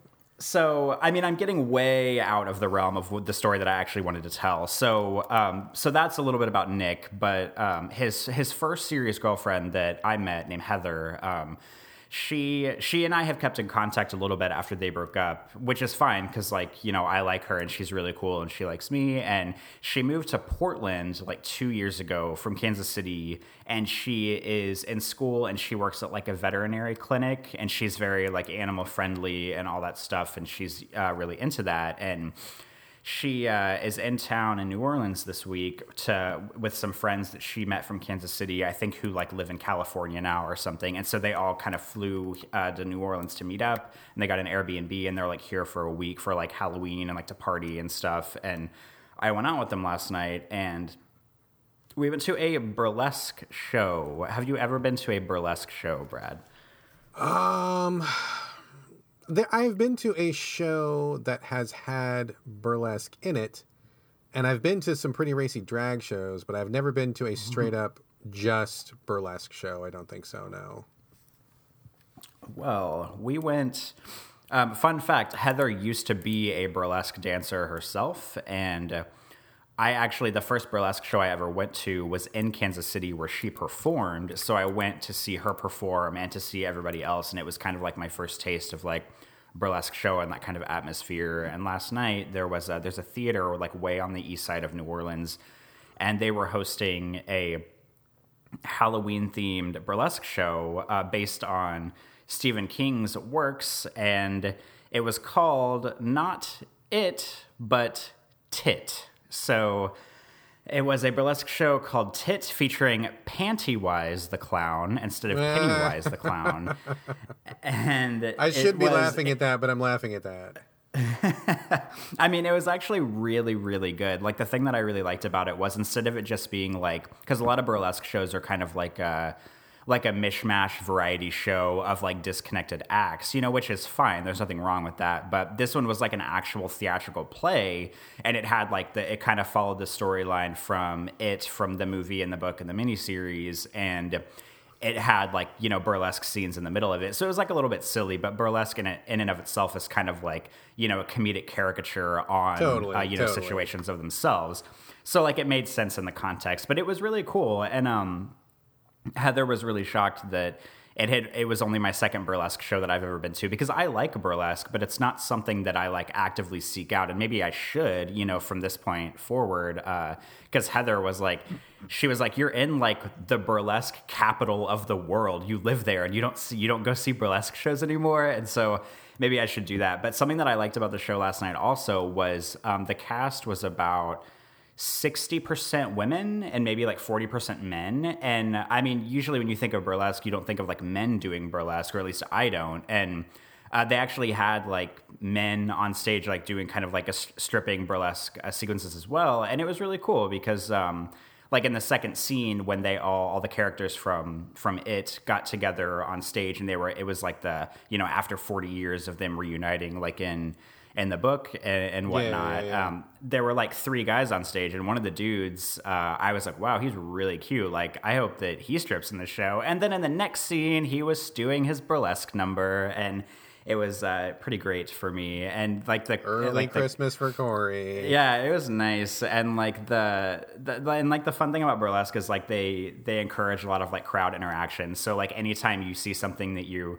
you know you like, quote unquote, you're supposed to like you know scream and shout. And so it was cool because like you know there'd be like a lady on stage and she'd have like you know suspenders on and she would like slide a suspender strap over her shoulder and then the whole crowd starts like you know hooting and hollering for her and it's just it's really cool to see that kind of like it's like you know, obviously sexualization of, you know, like male and female forms, but it's not like in a predatory way, you know, kind of like like a strip club. I mean, I feel like is slightly predatory, but burlesque is more about like the art form and like the tease and the dance and you know the flavor. Yeah, far and- more consensual and more of an actual performance rather than just like the flesh being on display. And of course, at a good show, I mean, I would assume that the people have, you know, talent and they have like a whole act planned out, and it's not just you know getting up there. Yeah, totally. And uh and so I mean it was just really fun to be out there last night and to you know see Heather again and to meet her friends and like we went back to their house and we ended up going out last night to bars. We didn't even go out until like one o'clock in the morning. So I felt like uh, on one hand, I was like, God, I'm too old for this shit. But on the other hand, I was like, wow, this is really fun. Like, I haven't done this in a while. So we were out from like probably like one until about four in the morning. And although we were out that long, I it wasn't really nearly as like a debaucherous of an evening as I was expecting it to be because I thought we were all going to be like hammered and like sloshing around the French Quarter. But really, I only had like three drinks out last night and like we ubered back home to their airbnb and i was like perfectly fine to drive home so i just came home at probably like five in the morning or so and sat down to a nice bowl of nachos and then went to bed Oh and Jesus Christ! it was a, it was a quality evening and then i slept for like 12 hours so uh, Oh my it was God. good times I'm still trying to get over nachos at 5 a.m., dude. That would be like holy holy shit. That would be Yeah, like me how- being suicidal. that's kind of how like fucked my sleep schedule is right now. And like the night before, um, I had gone out all day to do a photo shoot. There's a guy, the parkour gym in town, um, one of the co owners of it, his name is High. Um, he is putting together a submission video for American Ninja Warrior.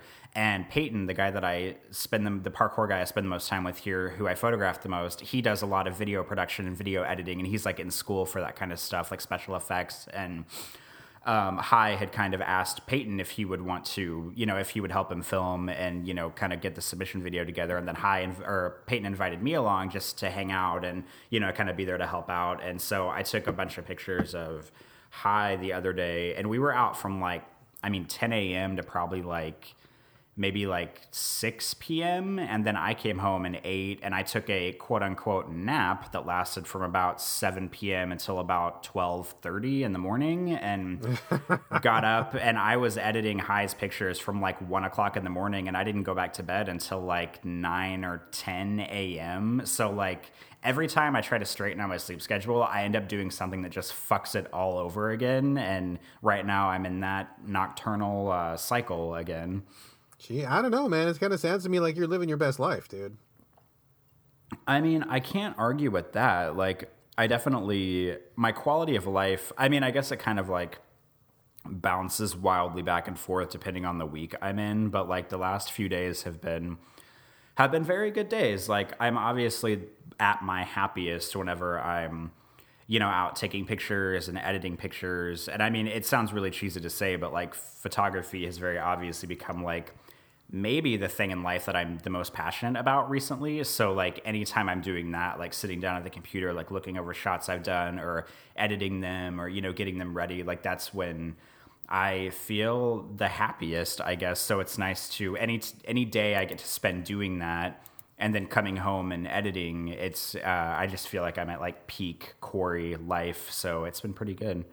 That sounds like a good time, man. I I admire the fact that you've got the chance to live those days right now because you know those things are not forever. I mean, at some point you'll either get too old to to keep up that kind of schedule or something else will get in the way or you have to get a job to pay some bills or something will change. I say i say live it while you got the chance man because it's not going to be forever. And this sounds like you're really in a good groove. So you know being up all night long editing pictures that you really care about taking photos of things that you like i mean that to me sounds pretty fucking sweet right now dude yeah, I can't lie. I mean, it's pretty great. I, I do feel a sense of guilt though, because like I am I am incredibly like fortunate to be able to live this life right now because of the fact that I have a partner who makes enough money to support both of us. So like I mean obviously I've talked about on the show before and you know I've I have not stopped looking for a career since I got to New Orleans like I'm filling out job applications on a weekly basis. I recently got a part-time job that I I mean it's not producing a ton of work yet, but hopefully it will pretty soon whenever like uh you know the season fourth quarter season starts to heat up. But um, I mean, on one hand, I'm living a good life, and on the other hand, I feel guilty because I'm not really like making a whole lot of money right now, but I'm able to live this life uh, because of you know the fortunate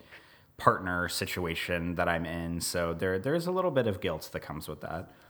I hear that, man. I hear that. But you know, I mean, if uh, you know, we don't have to get too deeply into this uh, this aspect of it if you don't want to. But I mean, you know, this is, I'm sure, going to be a very temporary thing. It's going to be like a little brief window in the span that will be your life. And, you know, I'm sure that at some point things will flip. You know, maybe they'll close nuclear plant and then you'll be supporting Patrick for a while. Or who knows, man? Like, you know, like if he's not, if he's not uh, feeling burned by this whole thing, I say just ride it for a while and just, just enjoy it because sounds like you just ended up in a real good spot that, you know, like I said, it's, it's not going to be forever, but hopefully you'll be able to get some enjoyment out of it. And, uh, you know, you'll, it, it'll come around. Like Patrick, doing this good deed and supporting you, it'll it'll come back in a positive way for him later on, or it'll just be beneficial to you both or something, you know?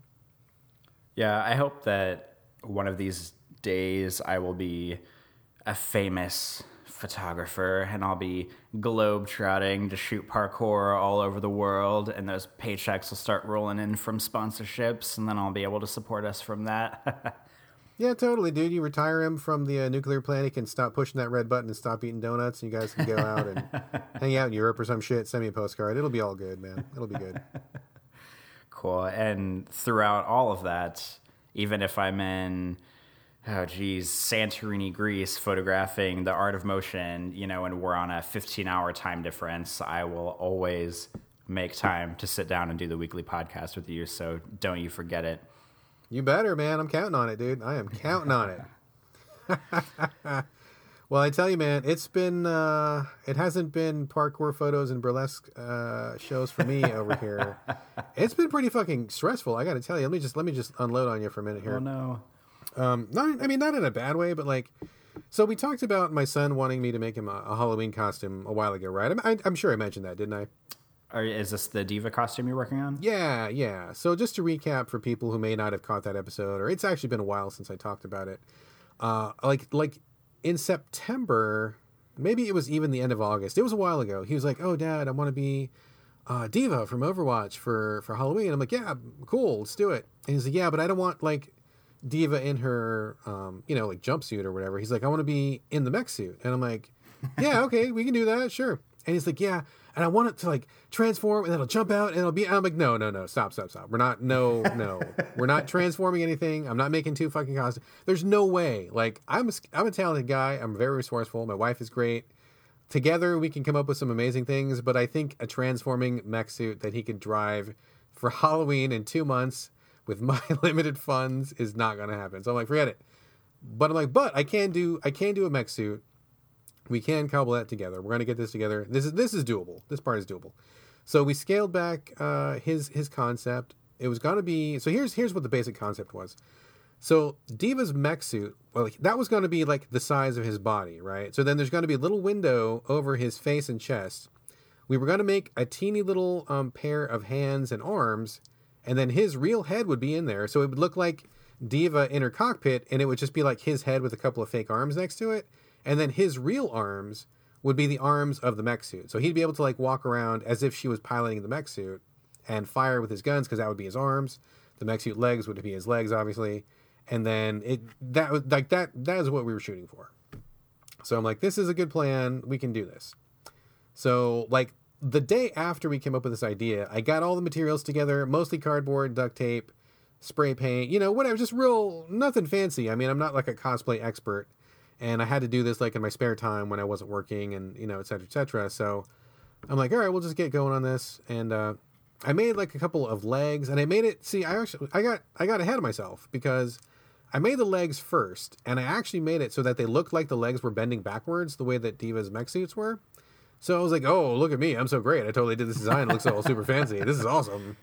And then I just like I stopped for like two weeks because I just had such a big success the first time out. And then you know like you think you had all this time and oh yeah i'll just do it tomorrow just do it tomorrow and then you know tomorrow comes ah, no big deal i'll do it tomorrow and so like i let it go for too long i mean to be to be honest i was also really busy i had like a ton of work that was going on too so it's not like i was just kicking out of the couch or nothing but you know i mean it was really tempting to like just jump on ps4 and play some for an hour instead of like going to work on the costume again but it's always been in the back of my mind so like a week and a half ago my son is like dad it's getting close to Halloween, and I'm like, fuck. Okay, gotta get on it. Gotta get on it. So like, okay, so like, I, I got serious. I took a day off of work because I wanted just to stay home and just focus on that thing. So I totally took a day off. Just got up in the morning, made a cup of coffee, worked on that motherfucker all day long. Like my hands and fingers were sore from like all the taping and the cutting and the bending and the shaping and the whatever I was doing. I was like, oh my god, I was exhausted. I mean, it sounds ridiculous that you could be tired putting together this costume, but I was like tired by the end of the day. So that day really bought me um, a lot of progress. I took about another half a day off um, to get it done because, just as a side note here, Corey, um, you probably know this, and I think people who know me know this, but like something that's really important to me in my life is like when I say something, like I, I do it. Like my word is good. Like I live by my word. And I know a lot of people say that.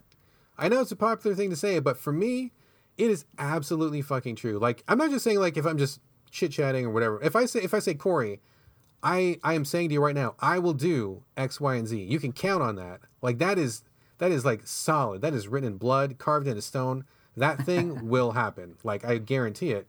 Um, and the reason for that being was my dad made a lot of promises when we were growing up, and he never fulfilled any of them. He was a constant liar. He constantly said he was going to do things that he never did made all these promises, you know, talked a big game, never followed through. And it just really taught me to like not trust him and to not and be really wary of people who don't live up to their promises, right? So for me, it is like almost the most important thing in my life that if I say something, like if I give you my word, I promise that I will do this thing, that shit gets done. I don't care what else happens, that thing gets done. Like I do not break my word ever.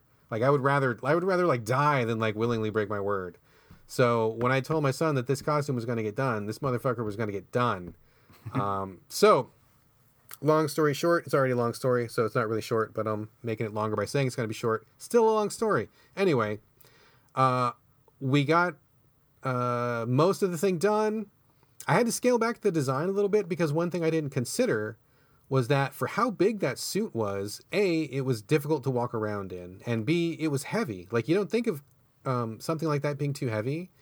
Uh, but when he put it on, like the first thing he said was like, "Oh, this is really heavy, Dad." And I'm like, "Okay, fuck," because like he's not going to be able to walk around and trick or treat. Like he's going to get 50 feet and he's going to want to take it off because it's too heavy. So I got rid of some of the stuff. I totally changed the design a little bit, s- scaled it way back so that it was manageable for a child of eight. Um, and so we it's a it's really modified compared to what I had in the first place. But I think it looks good, and all that's left is I got to put a little detailing on it tomorrow, and then we're done. So I totally made it. I got it done before Halloween. I was really fucking stressed out. I was really sweating. I was working hard, but I'm glad that I got it done. I mean, I would have done whatever it took. I was not going to let him down at all. Never, never, never. Uh, but I'm glad I got it done, and I feel really good. I'm, I'll post some pictures of it when it's all finished and we got the details on it, and we've got him in the costume. I'll send you a picture. Maybe I'll post it on Twitter or something like that. I think it looks really good for the amount of money we spent, which is basically nothing. It took a lot of time, and he's eight, so he's not super. Uh, he's not a super big guy, so it had to be kind of a small size. But I think that if you look at it, I think that you will be as pleased as I am because I think it looks really good. So I am very proud, and I'm also relieved. So does he have like? So if his arms, if the, if his arms are the guns still, if that's still a thing, um, Yeah, yeah. what what what is he? If you, this question might sound creepy, and I don't mean it to, but like, what is he wearing under the suit? Does he have like her silly like jumpsuit on, or did you like make him an outfit for it? So what? So what's going to happen is he's got like he's got like the big dome armor piece that's like kind of like the bulk of the D.Va suit, like that big rounded piece at the top. So that covers like quite a bit of him. There's a there's a back piece to it and there's a chest piece to it. So that's basically covering him almost all the way. And then I had to get rid of the legs because it was too clunky and heavy to walk around in. So I made him like these really really super small, um, tiny leg pieces that are nowhere near what I built the first time. So he's wearing those over his shins, and then underneath all that stuff, he's going to have like a black jumpsuit. So it's going to look like it's supposed to look like just the mech suit body. Oh, so like okay, okay. everything's going to be black, and then whatever the cardboard parts are not covering, it'll just be like black jumpsuit, and it should look like a scaled down, you know, mech mech hip or mech thigh or something like that. So it should all go together pretty well, hopefully. Okay, got it, got it. Yeah, so we'll see how that goes. I'll send you some pics. We'll see. We'll see what's happening. Um, total, total change of subject. Uh, I don't know if I told you about this, but I finished the Miss Fisher TV episodes that were available on Netflix. Did I tell you about this? Uh, you did not tell me, but I saw your distraught tweets about finishing. Oh my it. god, I was so sad. I was I okay, so like I love that show. I I started out liking that show, and by the end of that, by the time it was done, and we watched, um, I think it was three seasons. Is it three seasons or two seasons? Whatever. It was not very many seasons. By the time we got to the end, I loved that show. I loved every character on that show. I, the whole thing was just great. I was I became the biggest fucking fan. But what happened was, um, we went to the Retro Game Expo. I think I talked about it last episode. We brought my wife's laptop, and when we were chilling in the hotel room, we watched a couple episodes to kind of catch up. And we did not realize that we were on the last season and so close to the last episode. We thought we had a little bit more to go, so we weren't really paying attention to like how much was left. Right. So we get back home, get up for our, our morning or weekend uh, with Miss Fisher, like we've been doing for the last couple months. And then we watch this episode, and you know, nothing special. I'm just like, oh, drinking some coffee and sitting there kicking it, and then like they're like, oh yeah, this these characters got married, and this person went so and so, and this, and I wait a minute, this feels like they're wrapping things up. What's going on? And I totally like pause the thing, and there's like two minutes left, and it's the final episode, and I'm like, oh my god, it's the last episode. There's episode. oh my god, it's the last episode. Ah! I start screaming. My wife's like, oh my god, it's the last. I'm like, I know. Like screaming in each other's faces. The last episode. We're not. We're not ready. We're not emotionally prepared to let go, Corey. We were not ready. I just paused. And I'm like, oh fuck, we're out of episodes. There's no more. There's literally no more. I mean, thankfully, the Kickstarter um, met its goal, and it like you know, it got like four times what it was asking. So that movie's going to get made. We've got we've got the movie to look forward to, but who knows when that's going to be.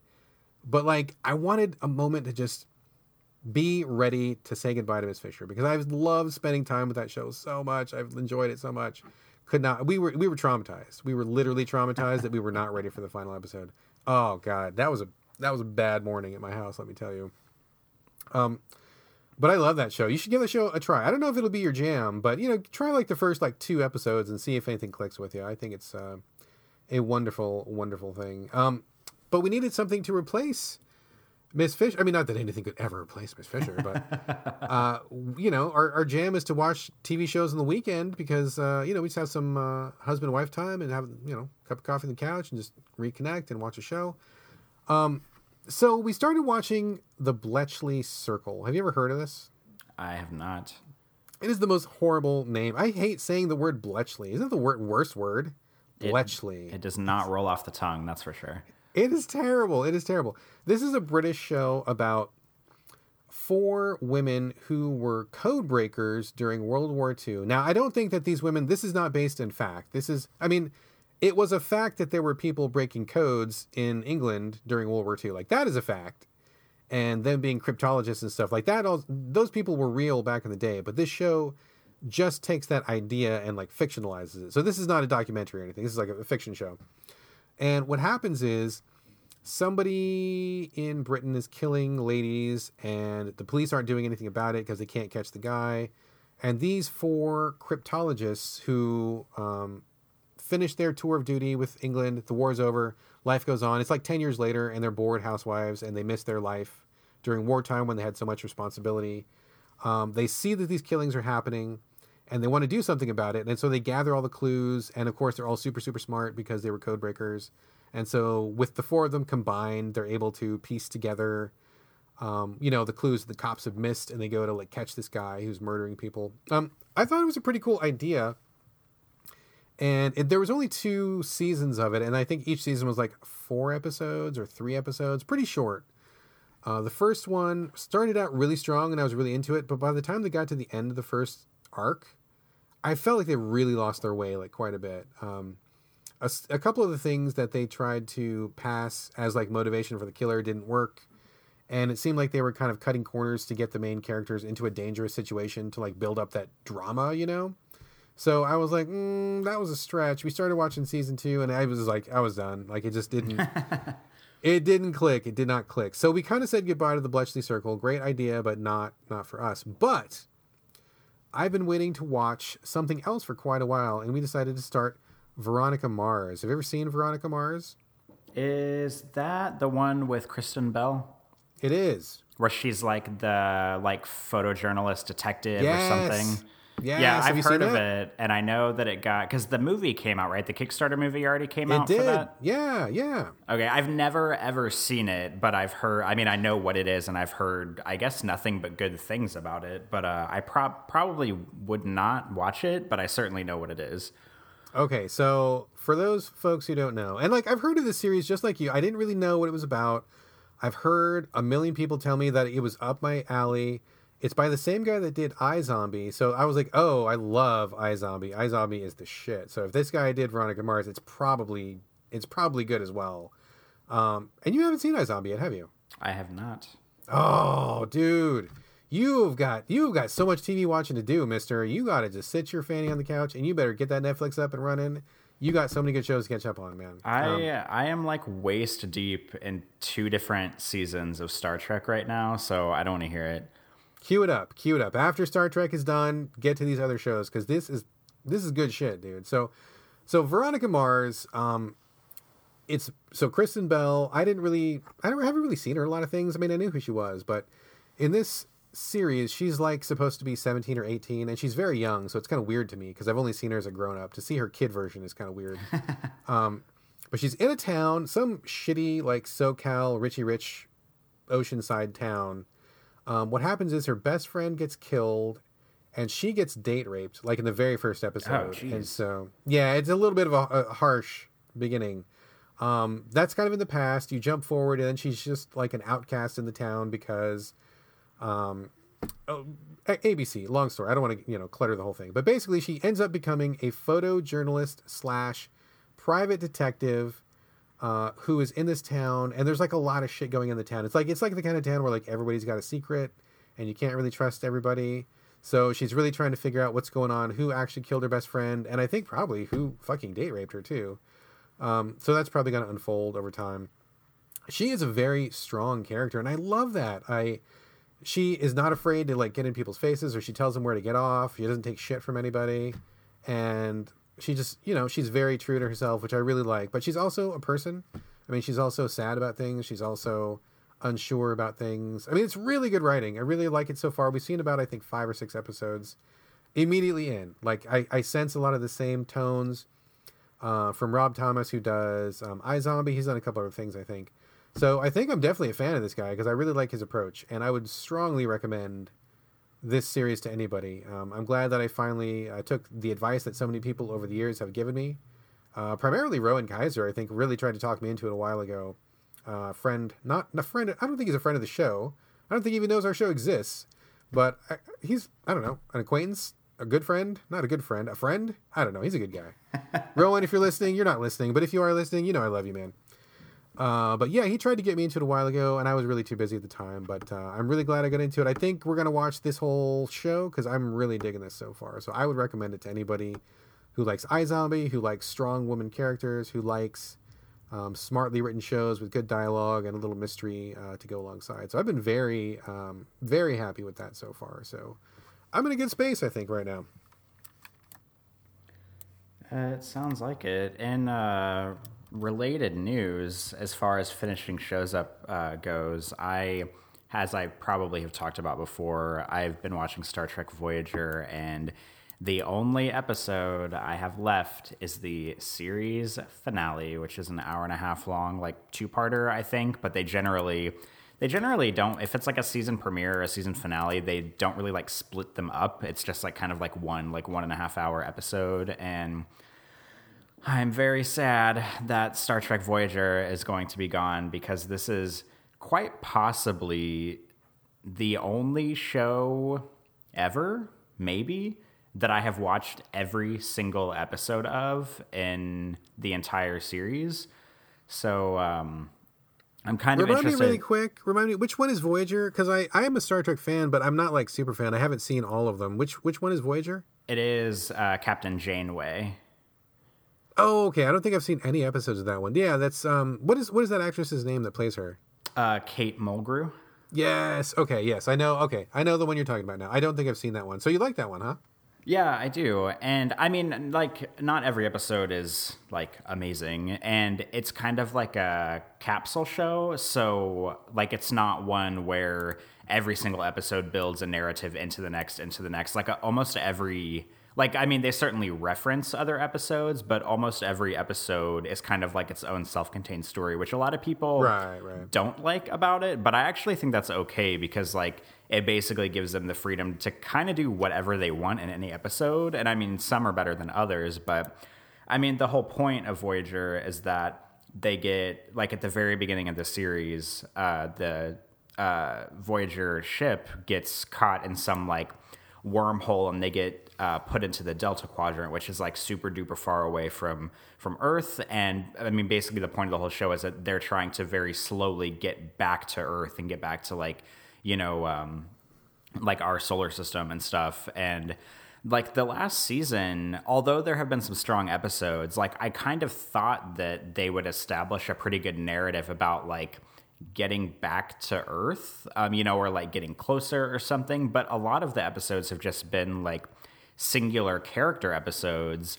And like, the episode before the series finale that I watched like a few days ago, I mean, it was like an important episode, but it didn't really like establish them getting any closer to Earth. So I have a feeling that the series finale is just going to be like, oh hey we're back on earth and like i don't like i kind of wish that like because i mean there are episodes sprinkled throughout the series that have like major advancements with them like getting back in contact with Starfleet and like, you know, maybe finding an alien race that has some kind of technology that lets them boost forward a little bit faster or something. And you know, it's not like they leave Earth and then they never talk about it until the series finale. But I just kind of feel like that the last season hasn't been as cohesive as I want it to be, and I still like the show an awful lot. I think it has really um, some pretty strong characters in it. Um, but I, I'm just really interested to see what the series finale is going to hold because I don't like I, I literally think it's just going to be like oh hey we're on earth now and we're going to talk about like what everybody's doing but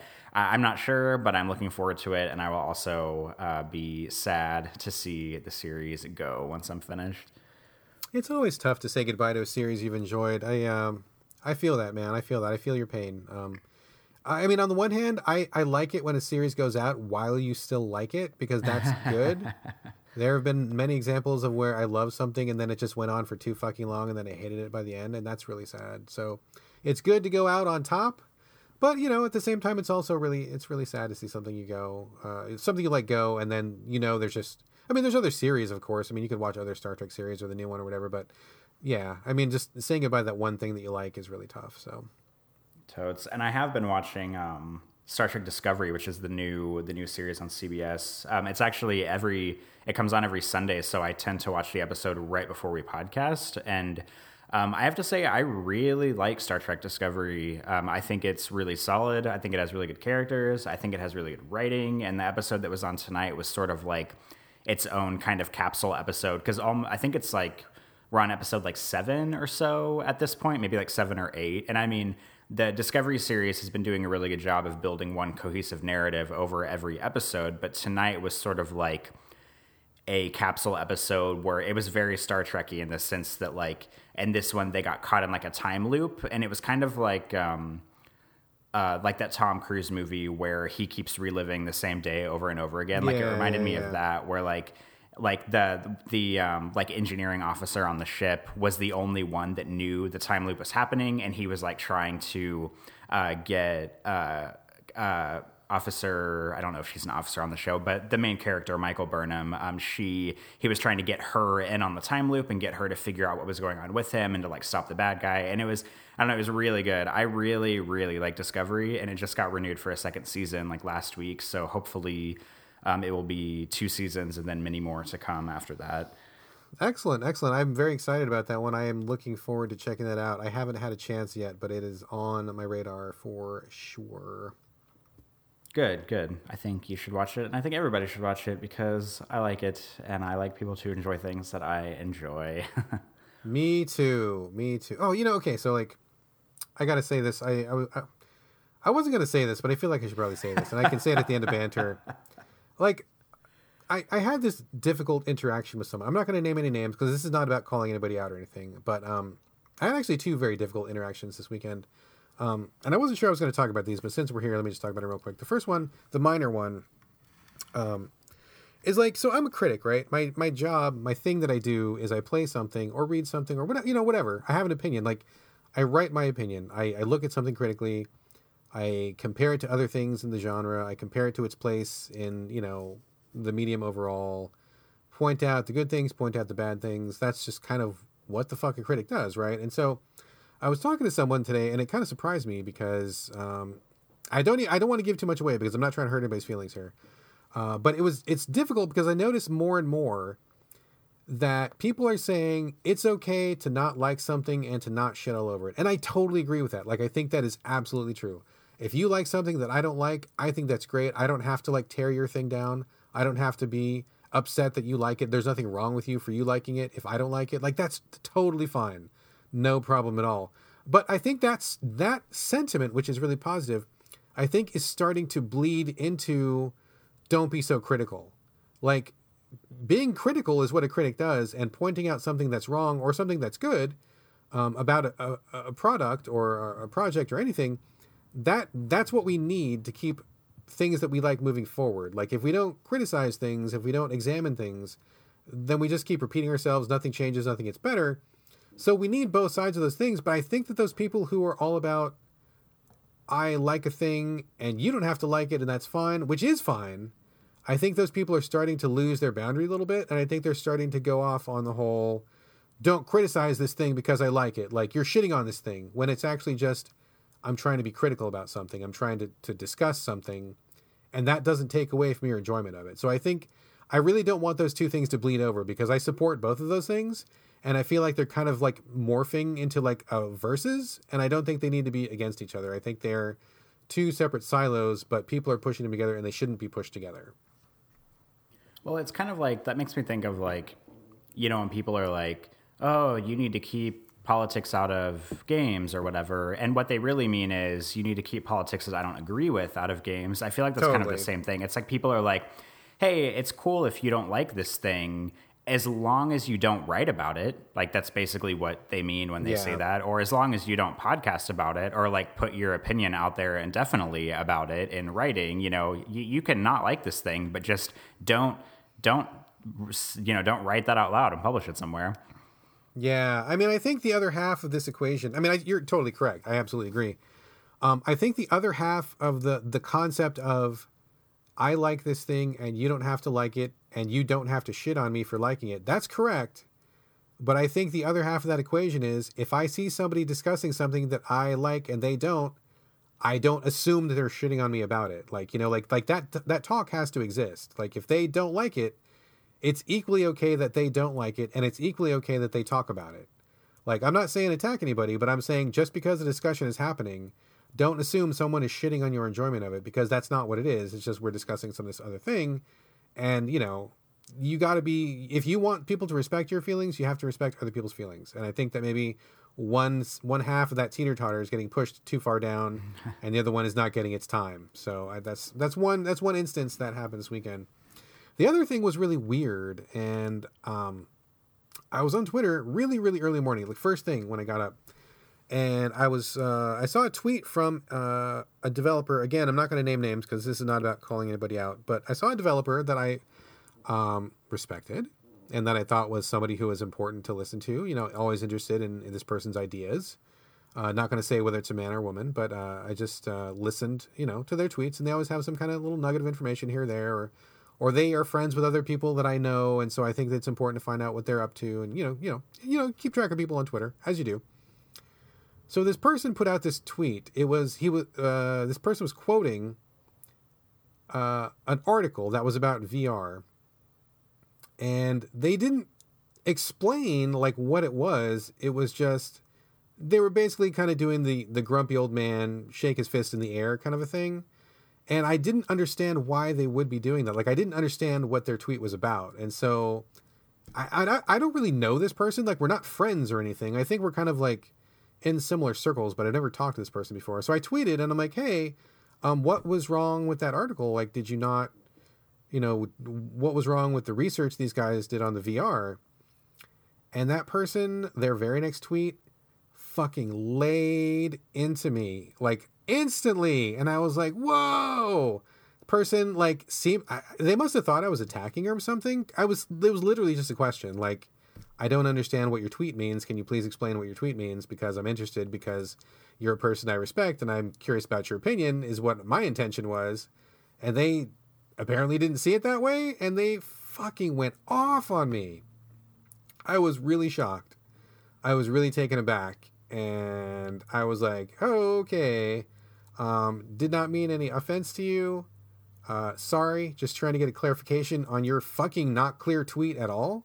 Uh, but but whatevs. Let you know, we're just gonna leave it here. And I just bowed out. And in fact, I fucking blocked that person because I was like, you know what?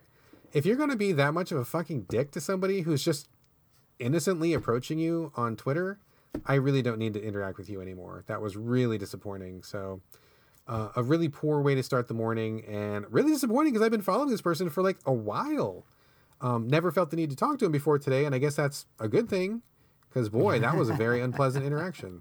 So, anyway, Um, very disappointing. I actually, oh, I know exactly what you're talking about because I saw that I saw your response to that tweet pop up in my timeline, and I didn't actually at the time that I had seen it, that person had not said anything back to you, which I thought was interesting. So I missed whatever else happened after the fact. But just to add further clarification here, the article that the person uh, quote tweeted was an article about how VR might be unsafe for like really young children, which seems like a a reasonable thing to research now that VR is you know kind of becoming Totally. mainstream. Like, I mean, I for one, I mean, I don't have kids, but if I had kids or if I interacted with children, I would want to know you know scientific research about the safety or the dangers of VR for uh, for young children because I mean, that's like, why I was asking about it because I got kids. I'm like, oh, do you do you think this is bad research? Is it good research? Do you agree? Do you disagree? Like that's why I was asking about it. Like that's it. Yeah, and I was uh, I, I was kind of confused about it too because that person's tweet definitely came off as like I mean it just reminds me like there's that uh, I can't remember where it was like the New York Times or the um, you know New York Magazine or something but there's that one comic that's like it's like the passengers on the plane and the the passenger stands up and like the quote at the bottom of the comic is something like like oh these pilots think they're know-it-alls. Who thinks i should pilot the plane? Like that's totally the vibe i got from the tweet. Like let's ignore these scientific researchers who are researching the dangers of vr i think that vr is good for kids. And so i was like why like why would anybody be up in arms about scientific research about vr for developing eyeballs it didn't make any sense to me Yeah, I was really confused. I mean, I I mean, I I read over my tweet and I showed it to my wife. She thought it was fine. I thought it was fine. I don't know why he fucking went off like he did. Um, but it just really surprised and confused me and I was I was I was literally just wanting his opinion cuz he's a person that I think would know something about VR. Like I, and I wasn't even sure if he agreed or disagreed. So I was really, really put off by that, and I would just be like, you know, I mean, my my only takeaway and the thing that I would share to other people listening is that you know if you're a person who has followers, um, and maybe somebody you've never talked to pops up in your timeline, just give them like the benefit of the doubt. I mean, don't think that they're immediately an asshole. If you, I mean, maybe maybe my tweet was worded a weird way. I didn't think it was, but maybe it was. Give somebody the benefit of the doubt. Don't automatically think they're coming after you because that was just a really really poor interaction. I was really really sad about that. So anyway, that's that's it, man. We should probably get this fucking show rolling, dude. We've been talking for like an hour here. You ready to start the show, dude? Uh, yeah, I think so. You want to talk about some games? Let's talk about some games.